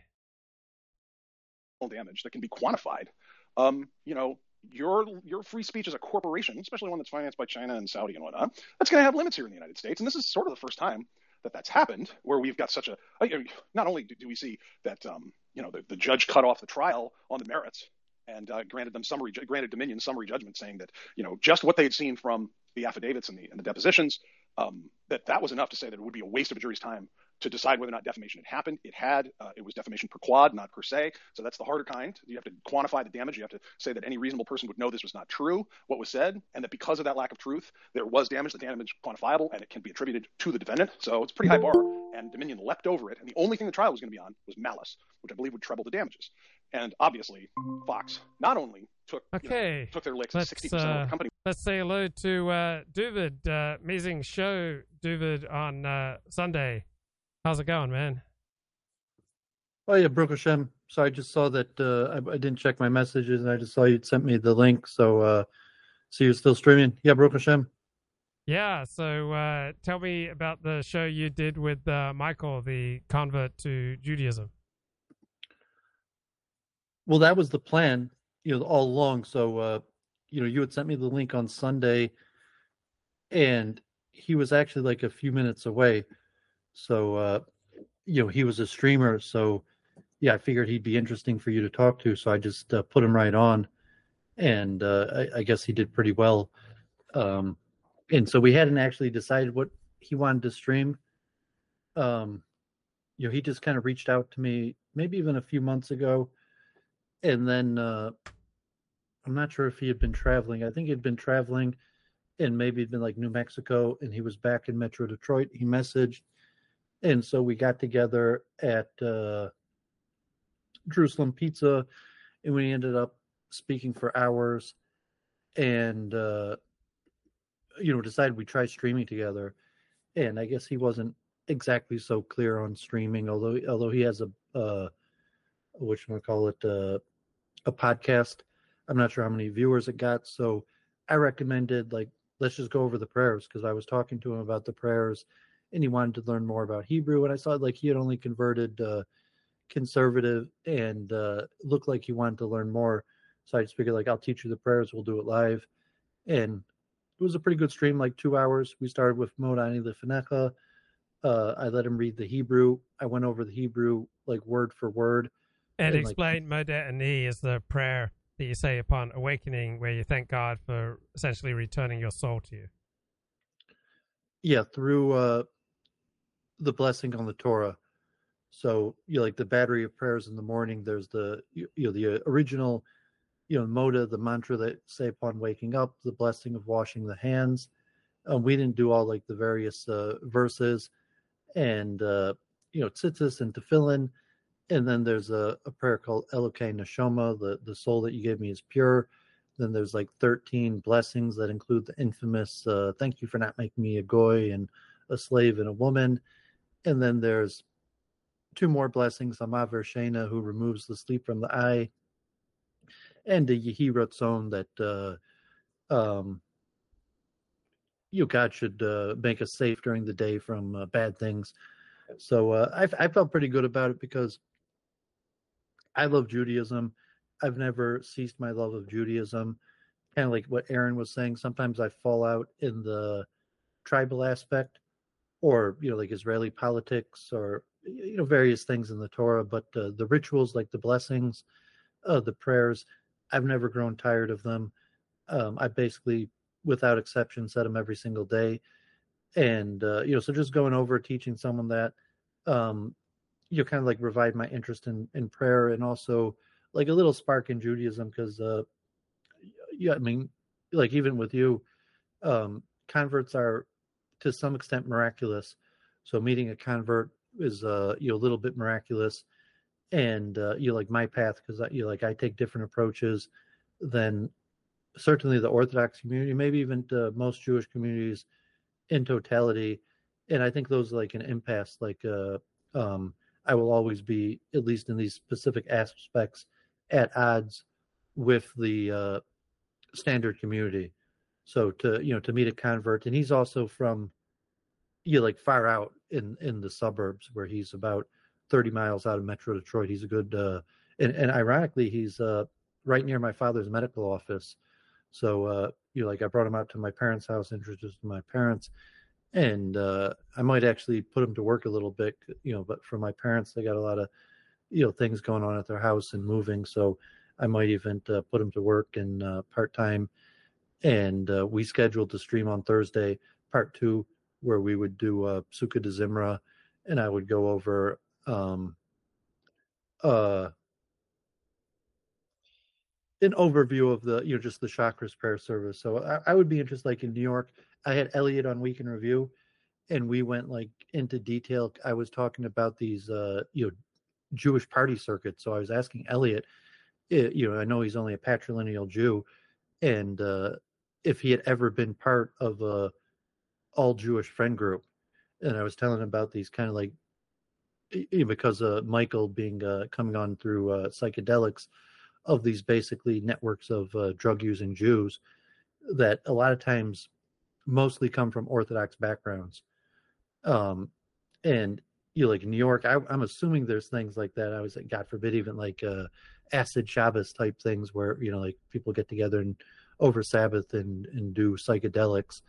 And I'm assuming there's things like that in LA. Like I knew I was even at a few events like that in New York and in Israel. Like you know, there's probably tens of thousands of uh, um, you know, like Jewish drug users like that. But Elliot had never experienced anything like he had never even been part of like a circle of friends that were all Jewish. Um, so in Metro Detroit, there's not really such a thing.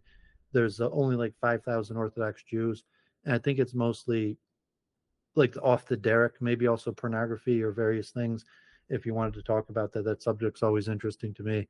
Of, uh, you know, off the derech kids of Orthodox Jews that tend to roll with only Jews and have exclusively Jewish friend networks.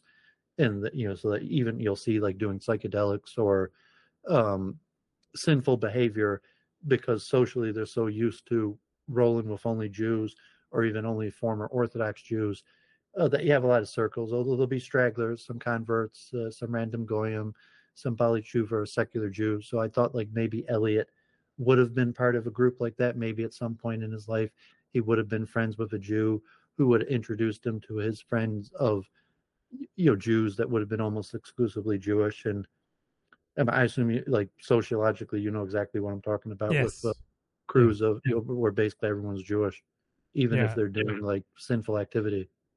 Yeah, yeah. So I mean, people have their their tribal ways, you know, no, no matter their religious beliefs or observance. Uh, what were some of the highlights of your discussion? Was it with John Wolfe on the perils of the e personality?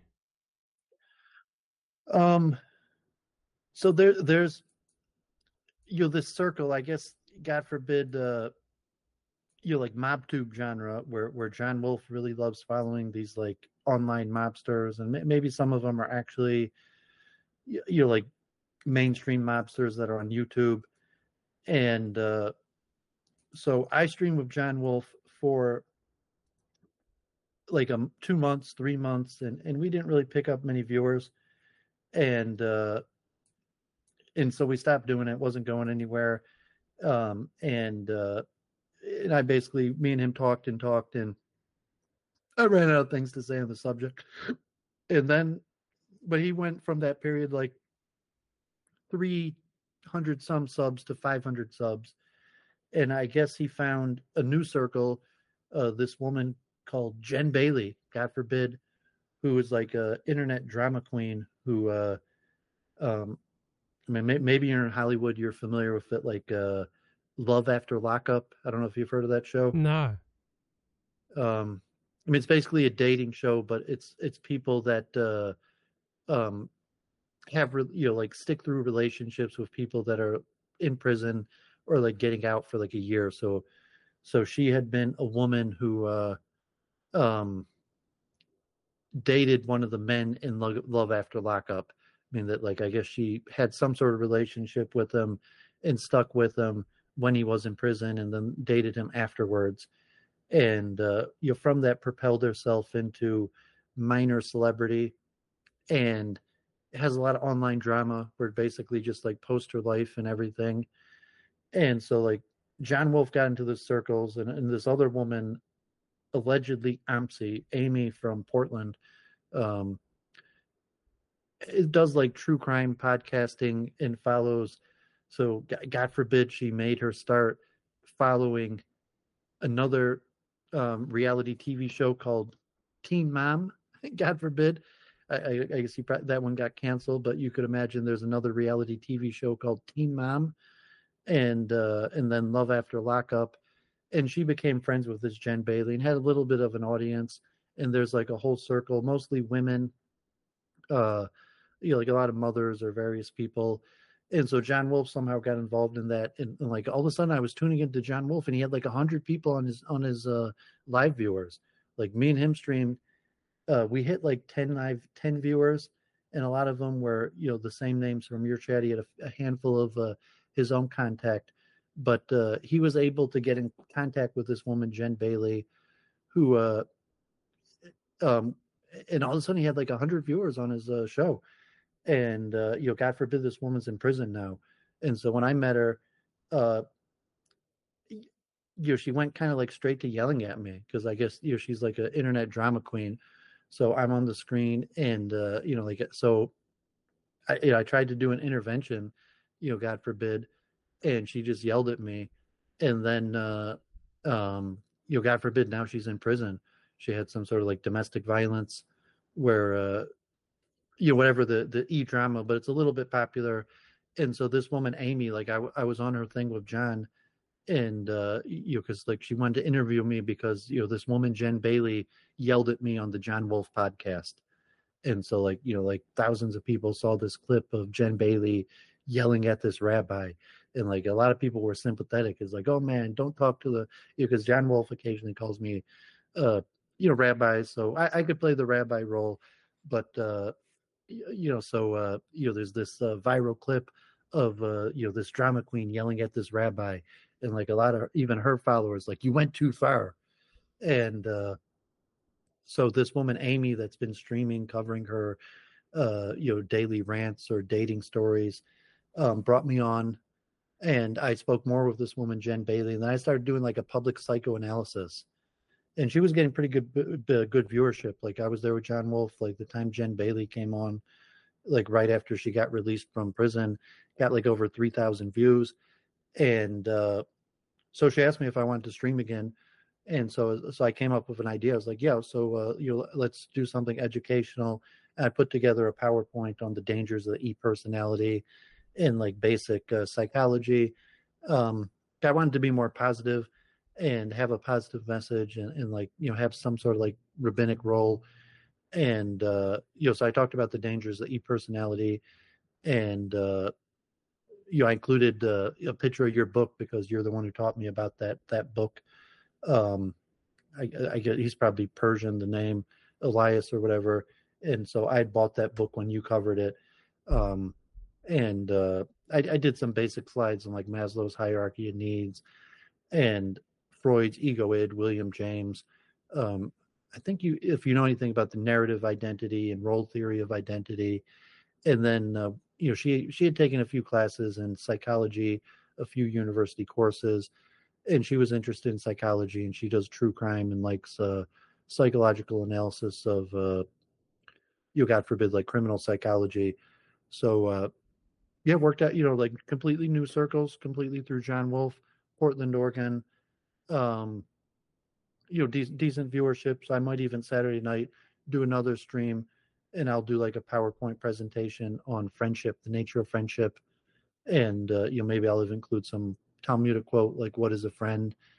Um but like yeah your insight uh on the alt right i mean she's covering like you know largely like toxic dating situations which is probably more popular. Um so you know just random And how would you summarize the perils of the e personality for someone who's never heard of that concept before? Um, so I did precursor with. Are are you familiar with narrative identity theory? I'm not sure. I was saying that, like, people have personality and parts that make up our identity, but saying our identity to define it as a narrative. So if I was like, well, who is Luke Ford? Or like, who is Duvid? You could say, well, certain personality traits about me, but like, I'm a story.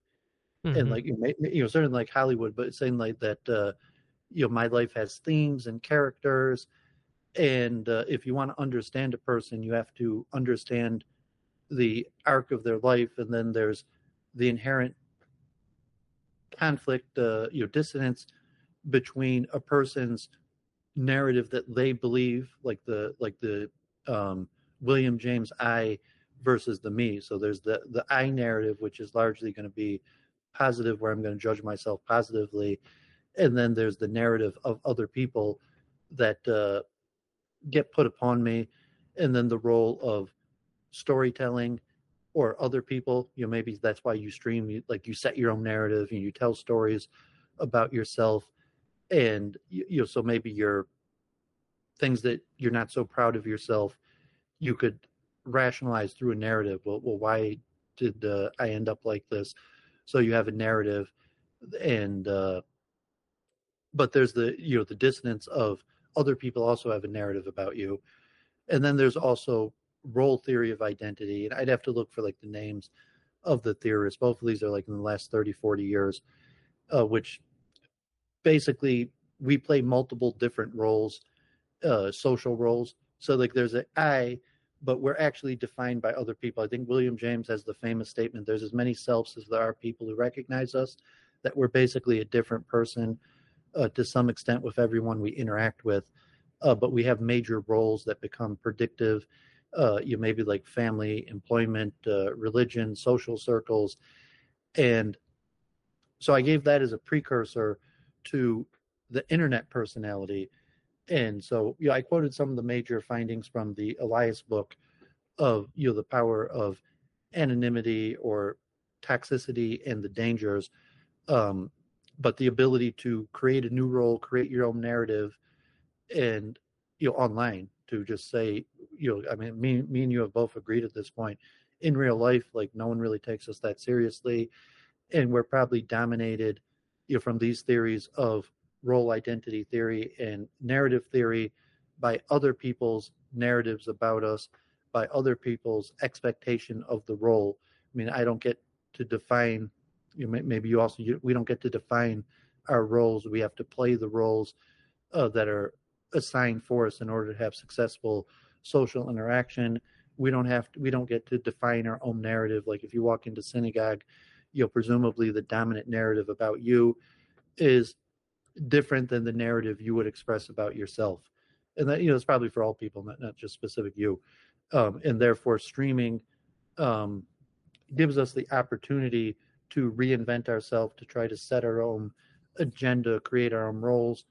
Uh, however, because it's fake. So I was mentioned like John Wolf and you know Jen Bailey, that you know, was like, is this woman your friend or not? You know, like you're thinking about like streaming, um, you know, like people you talk to regularly, like Brundle or something. Is Brundle your friend or not? And like if he is your friend or the you know real real life, like you know, do you like I asked them like, do you tell your friends about the you know your internet friends, um, and you know, do you create a fake identity in order to stream? And then the biggest you know danger because it's entertainment, like uh, you know, okay, God forbid, there's only a handful of people watching, and of the people watching, you know, it's like, well, I could watch something else, you know, make it more interesting, or I'm going to watch something else, and uh, you know, so it uh, has a negative feedback loop for toxic behavior. Uh, you know, specifically this woman Jen Bailey, that uh, you know, God forbid, her behavior became extremely toxic, and she even admitted that she was doing it for the views, and uh, you know, so that's specifically you know why why I thought of it to uh, to do, and it was actually well received and uh, um, you know, so I actually quoted you and, and included you because I had heard about this from you, at, at least the uh, um, you know the Elias book. And and uh, have you had to struggle with the perils of the e personality? Um, well, you know, generally I I avoid conflict, so I think the dangers of my e personality, like you know, God forbid, I like um, like Michael, I said, like, you know, convert is miraculous. Like, you know, God forbid I've resigned to spending the rest of my life arguing with counter Semites. Um, but I wanted to define my own role in my own narrative, and that that's kind of like a public intellectual that uh, pontificates or you know on on deep issues and creates intellectual circles who are like delving with important intellectual issues you know, probably similar to like the role ident, uh, you know, narrative identity you're trying to uh, put for yourself. You know, however successful that is. You know, we have our small circles, um, and then also to put myself forward, kind of like e rabbi. Like I'm a failed rabbi. Like I, obviously, I studied many years in yeshiva, like five years. I've studied a lot of Talmud. I constantly study Torah. Um, but like within the Orthodox world, I'm kind of I'm basically just a failed Baal Teshuva, and uh, you know larger Jewish worlds. You know, God forbid, I'm just like an old bachelor, you know, an eccentric, or or you know, you know, people might think I'm just a weirdo. God forbid. Um, so I wanted to set my own identity of like an e rabbi. So it was kind of fun, like uh, you know, like uh, you hear with John Wolf. John Wolf calls me rabbi, like he's in New Orleans, and has you, you know John Wolfo I'm referring to, right? Yeah. I mean, I've, I've met him in your chat. I mean, he's in New Orleans and he's not really connected to anything Jewish. Uh, you, know, so he calls me rabbi because I teach him, and uh, the you know the people were calling me rabbi, and so like that never happens in real life. Maybe, maybe on occasion, like like Michael, you know, he didn't call me rabbi, but you know, saying like he appreciates that I'm teaching him Judaism, but in any regular Jewish circle, I would never have a rabbinic role. I would never be considered a, a Jewish authority. Uh, but there's a lot of people that know basically nothing about Judaism, and so you know, like uh, you know, to be an e rabbi or even a positive influence, where just people are going to ask me for advice or try to give therapy. Um, so that's how I'm trying to present myself, and and uh, you know, maybe you also, and the, you know, the God forbid, I'm just going to be some weirdo that's online arguing with uh, counter Semites or, or like you know talking with Claire over and over again. So, you know, like it's tough. Like if somebody knew, they might look at my channel. It's like, who the hell's this Claire woman? Why are you talking to her? And so, uh, you know, might reflect negatively upon me. Uh, but you know, like she's the one who's always in my chat wanting to talk. And, uh, you know, so I thought the role, the role theory, identity, narrative, identity theory were important ideas where, you know, we want to define our own narrative.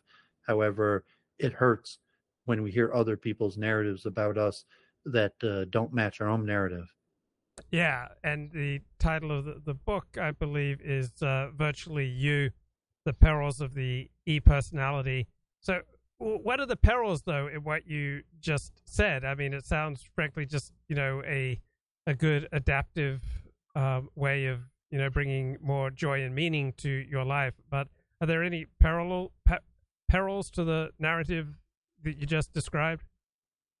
Well, I'm extremely careful to uh, avoid the perils, and like I mm-hmm. listened to your content, I read these books, and uh, you know I made the presentation. But yeah, I also mentioned like narrowcasting, the echo chamber, uh, you know the things from the book like positive reinforcement for negative behavior, uh, the dangers of anonymity, and so we had this case of this like God forbid this woman Jen Bailey who, you know, to some extent publicly ruined her life, um, you know, due to the dangers of e personality and uh, the negative feedback loop. And uh, you know, we, constant example. I, I think most people um, tend to have a, a worse character. I would say I'm the opposite. I portray myself better than I am in real life online. And you know, people could try to trigger me or bring out the worst in me. I'm very careful about uh, you know trying to you know put myself out as like a, you know some you know someone who's worth listening to an intellectual even the you know, like e rabbi uh, as opposed to a lot of people just fall into echo chambers picking sides in disputes and uh, trolling and uh, um, you know god forbid encouraging toxic behavior.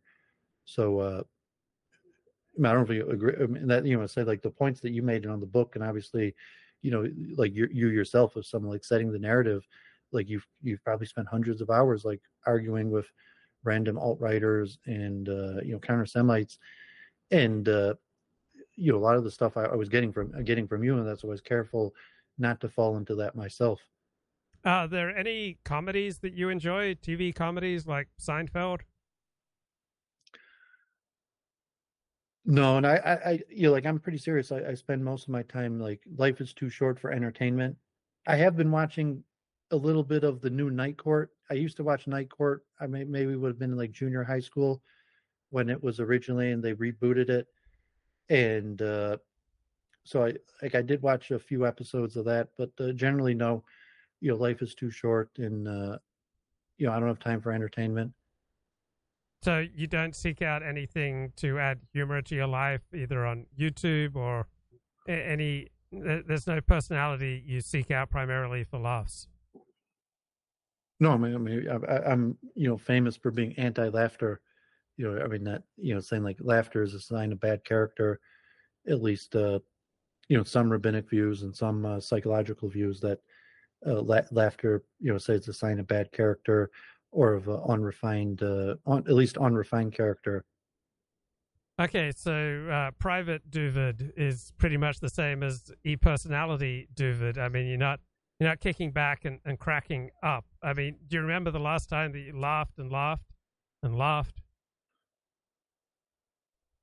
No, I mean almost never. You know, may, maybe in New York, like on drugs or something, but no, no I haven't really laughed uh, my whole life. I, I, was very funny. I was like a comedian in uh, class clown in elementary school, although I myself never really met, laughed. Uh, you know, it's more on the uh, depressive side. I was like, yeah, I mean, the, the duvid that you get online is the same duvid in real life. I'm saying just the difference is no one takes me seriously in real life. Like I never speak to groups. I never, uh, you, you know, like get seriously asked for like. I mean, occasionally people reach out to, and uh, you know, pri- privately, but like generally, like no one takes me serious in real life. So I, I mean, you know, like God willing, uh, yeah, I put myself out there on the line because I like, you know, like I read and I consider myself quite knowledgeable, and so it's kind of like, you know, it's like a shanda that uh, no one takes me seriously. So I, I that's why I got onto YouTube because like I, th- I, think I have all this like good information and knowledge from my studies. So uh, you know maybe I could build up an audience of people that take me seriously. Uh, and I mean we've talked about this before. Maybe you're similar in that, uh, but but yeah, I mean the same. Duvid is basically the same in real life as streaming. Just in real life, like no one sits and listens to me. Yeah, I mean I, I experienced the same thing in real life. It's usually considered bad form to talk for longer than 10, 20 seconds without checking in with the other person to make sure that they actually want you to keep talking. But when you go online, you can talk for five minutes or, or five hours. All right.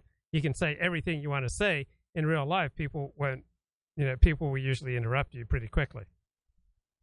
Yeah, I mean, you just don't have the time to even like, you know, my parents or something like, uh, my close friends, like the, um, I, I was, you know, like me and you, um, just as like I was reading this book, I was thinking about this thing. I found it interesting and like, well, tell me about it. And then you're spend like, you know, 10, 30 minutes telling me about it. So, I mean, we're having a conversation. So you got to do, you know, like listening and, and uh, skillful exchanges as opposed to, uh, you know, monologuing. Uh, but in real life, there's very few opportunities to just uh, tell people about interesting things.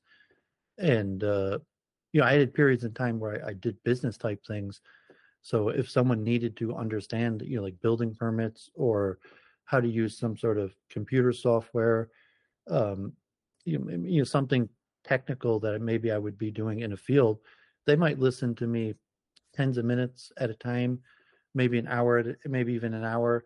But I mean, it's usually a utility that I'm just explaining to them how to do something. Once they know how to do it, they're not going to want to listen to me anymore.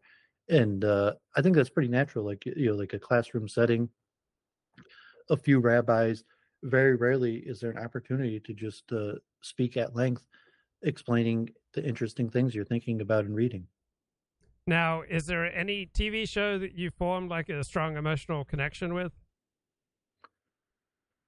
No, not at all. You're like I remember when uh, you know I said Night Court because I, I would watched that show, you know, like uh, even like reruns nightly when I was a teenager, so like I watched a few episodes to see it rebooted, kind of like uh, Cobra Kai, because I remembered those Karate Kid movies. So I was just a little interested to see how they would uh, reboot it. And like I haven't laughed once, and you know, it's a, it's not particularly that interesting. It may just reminiscing on uh, childhood memories, but you know, like you know, I'm straight serious, and uh, you know, so YouTube has been my especially now that I'm not smoking marijuana, you know, to just be depressed that I'm studying and reading and no one cares what I'm studying and reading about. Um, so, you know, I've been able to find an audience, uh, you know, people that listen to my content, occasionally talk to me or ask questions in the chat.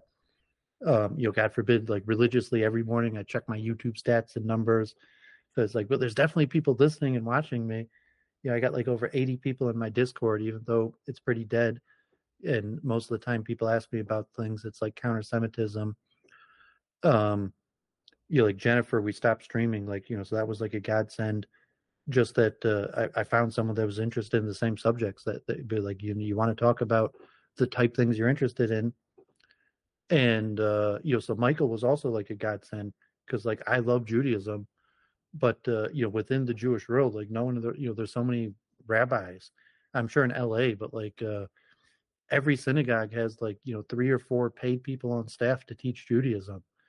So like no one's going to listen to like you know Duvid's love of Judaism because there's already like three or four people in every Jewish institute being paid to uh, talk about Judaism.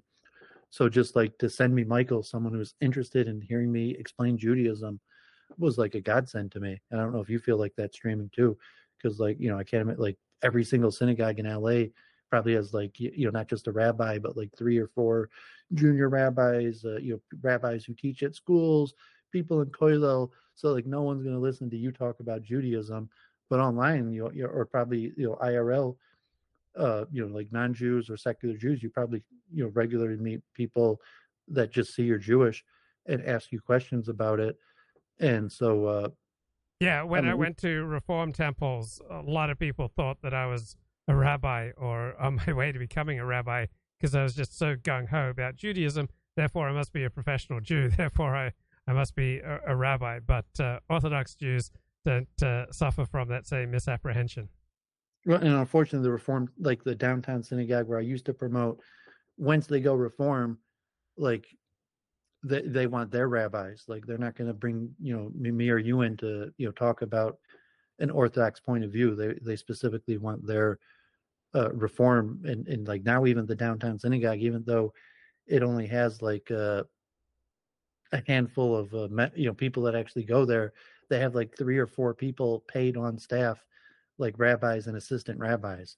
So, you know, so like they're not going to bring in like, you know, me from the outside to teach Judaism. They already got like four people paid on staff to uh, teach Judaism, even though there's like no one there that actually even wants to, uh, God forbid, learn Judaism. Okay, uh, David, I'm going to wrap it up uh, this evening. Any any final words? Uh, yeah, thanks for having me on. And you know, like I said, uh, you know, positive relations. Like you know, we, we keep on talking because uh, uh, you know, it's, it's nice to have someone who's thinking about the same thing or interesting. Just like you know, what what do you? Uh, I, mean, I think my parents, like, I mean, God forbid, they're in the seventies, but uh, you know, they talk a little bit, but they're they're not even interested in like, you know, like, what are you reading? What are you thinking about? Uh, to listen to each other, you know, like this to uh, explain something.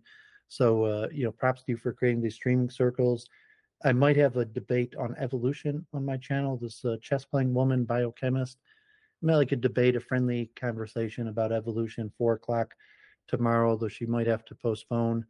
And then Thursday, two o'clock, uh, Michael's coming back to my house, and we're you know going to go over Sukkah de Zimri. So like I'm still you know like my narrative, you know like my you know my I, I want the best days ahead of me, and so I, I was happy to meet Michael, and it was like a godsend of uh, you know like like I, I was resigned to maybe I'd be spending the rest of my life arguing with counter Semites. So just someone to reach out and like uh you know it was like a godsend. So uh I, I told him I was happy to work with him. So if people want they could tune in Thursday at two o'clock Eastern time.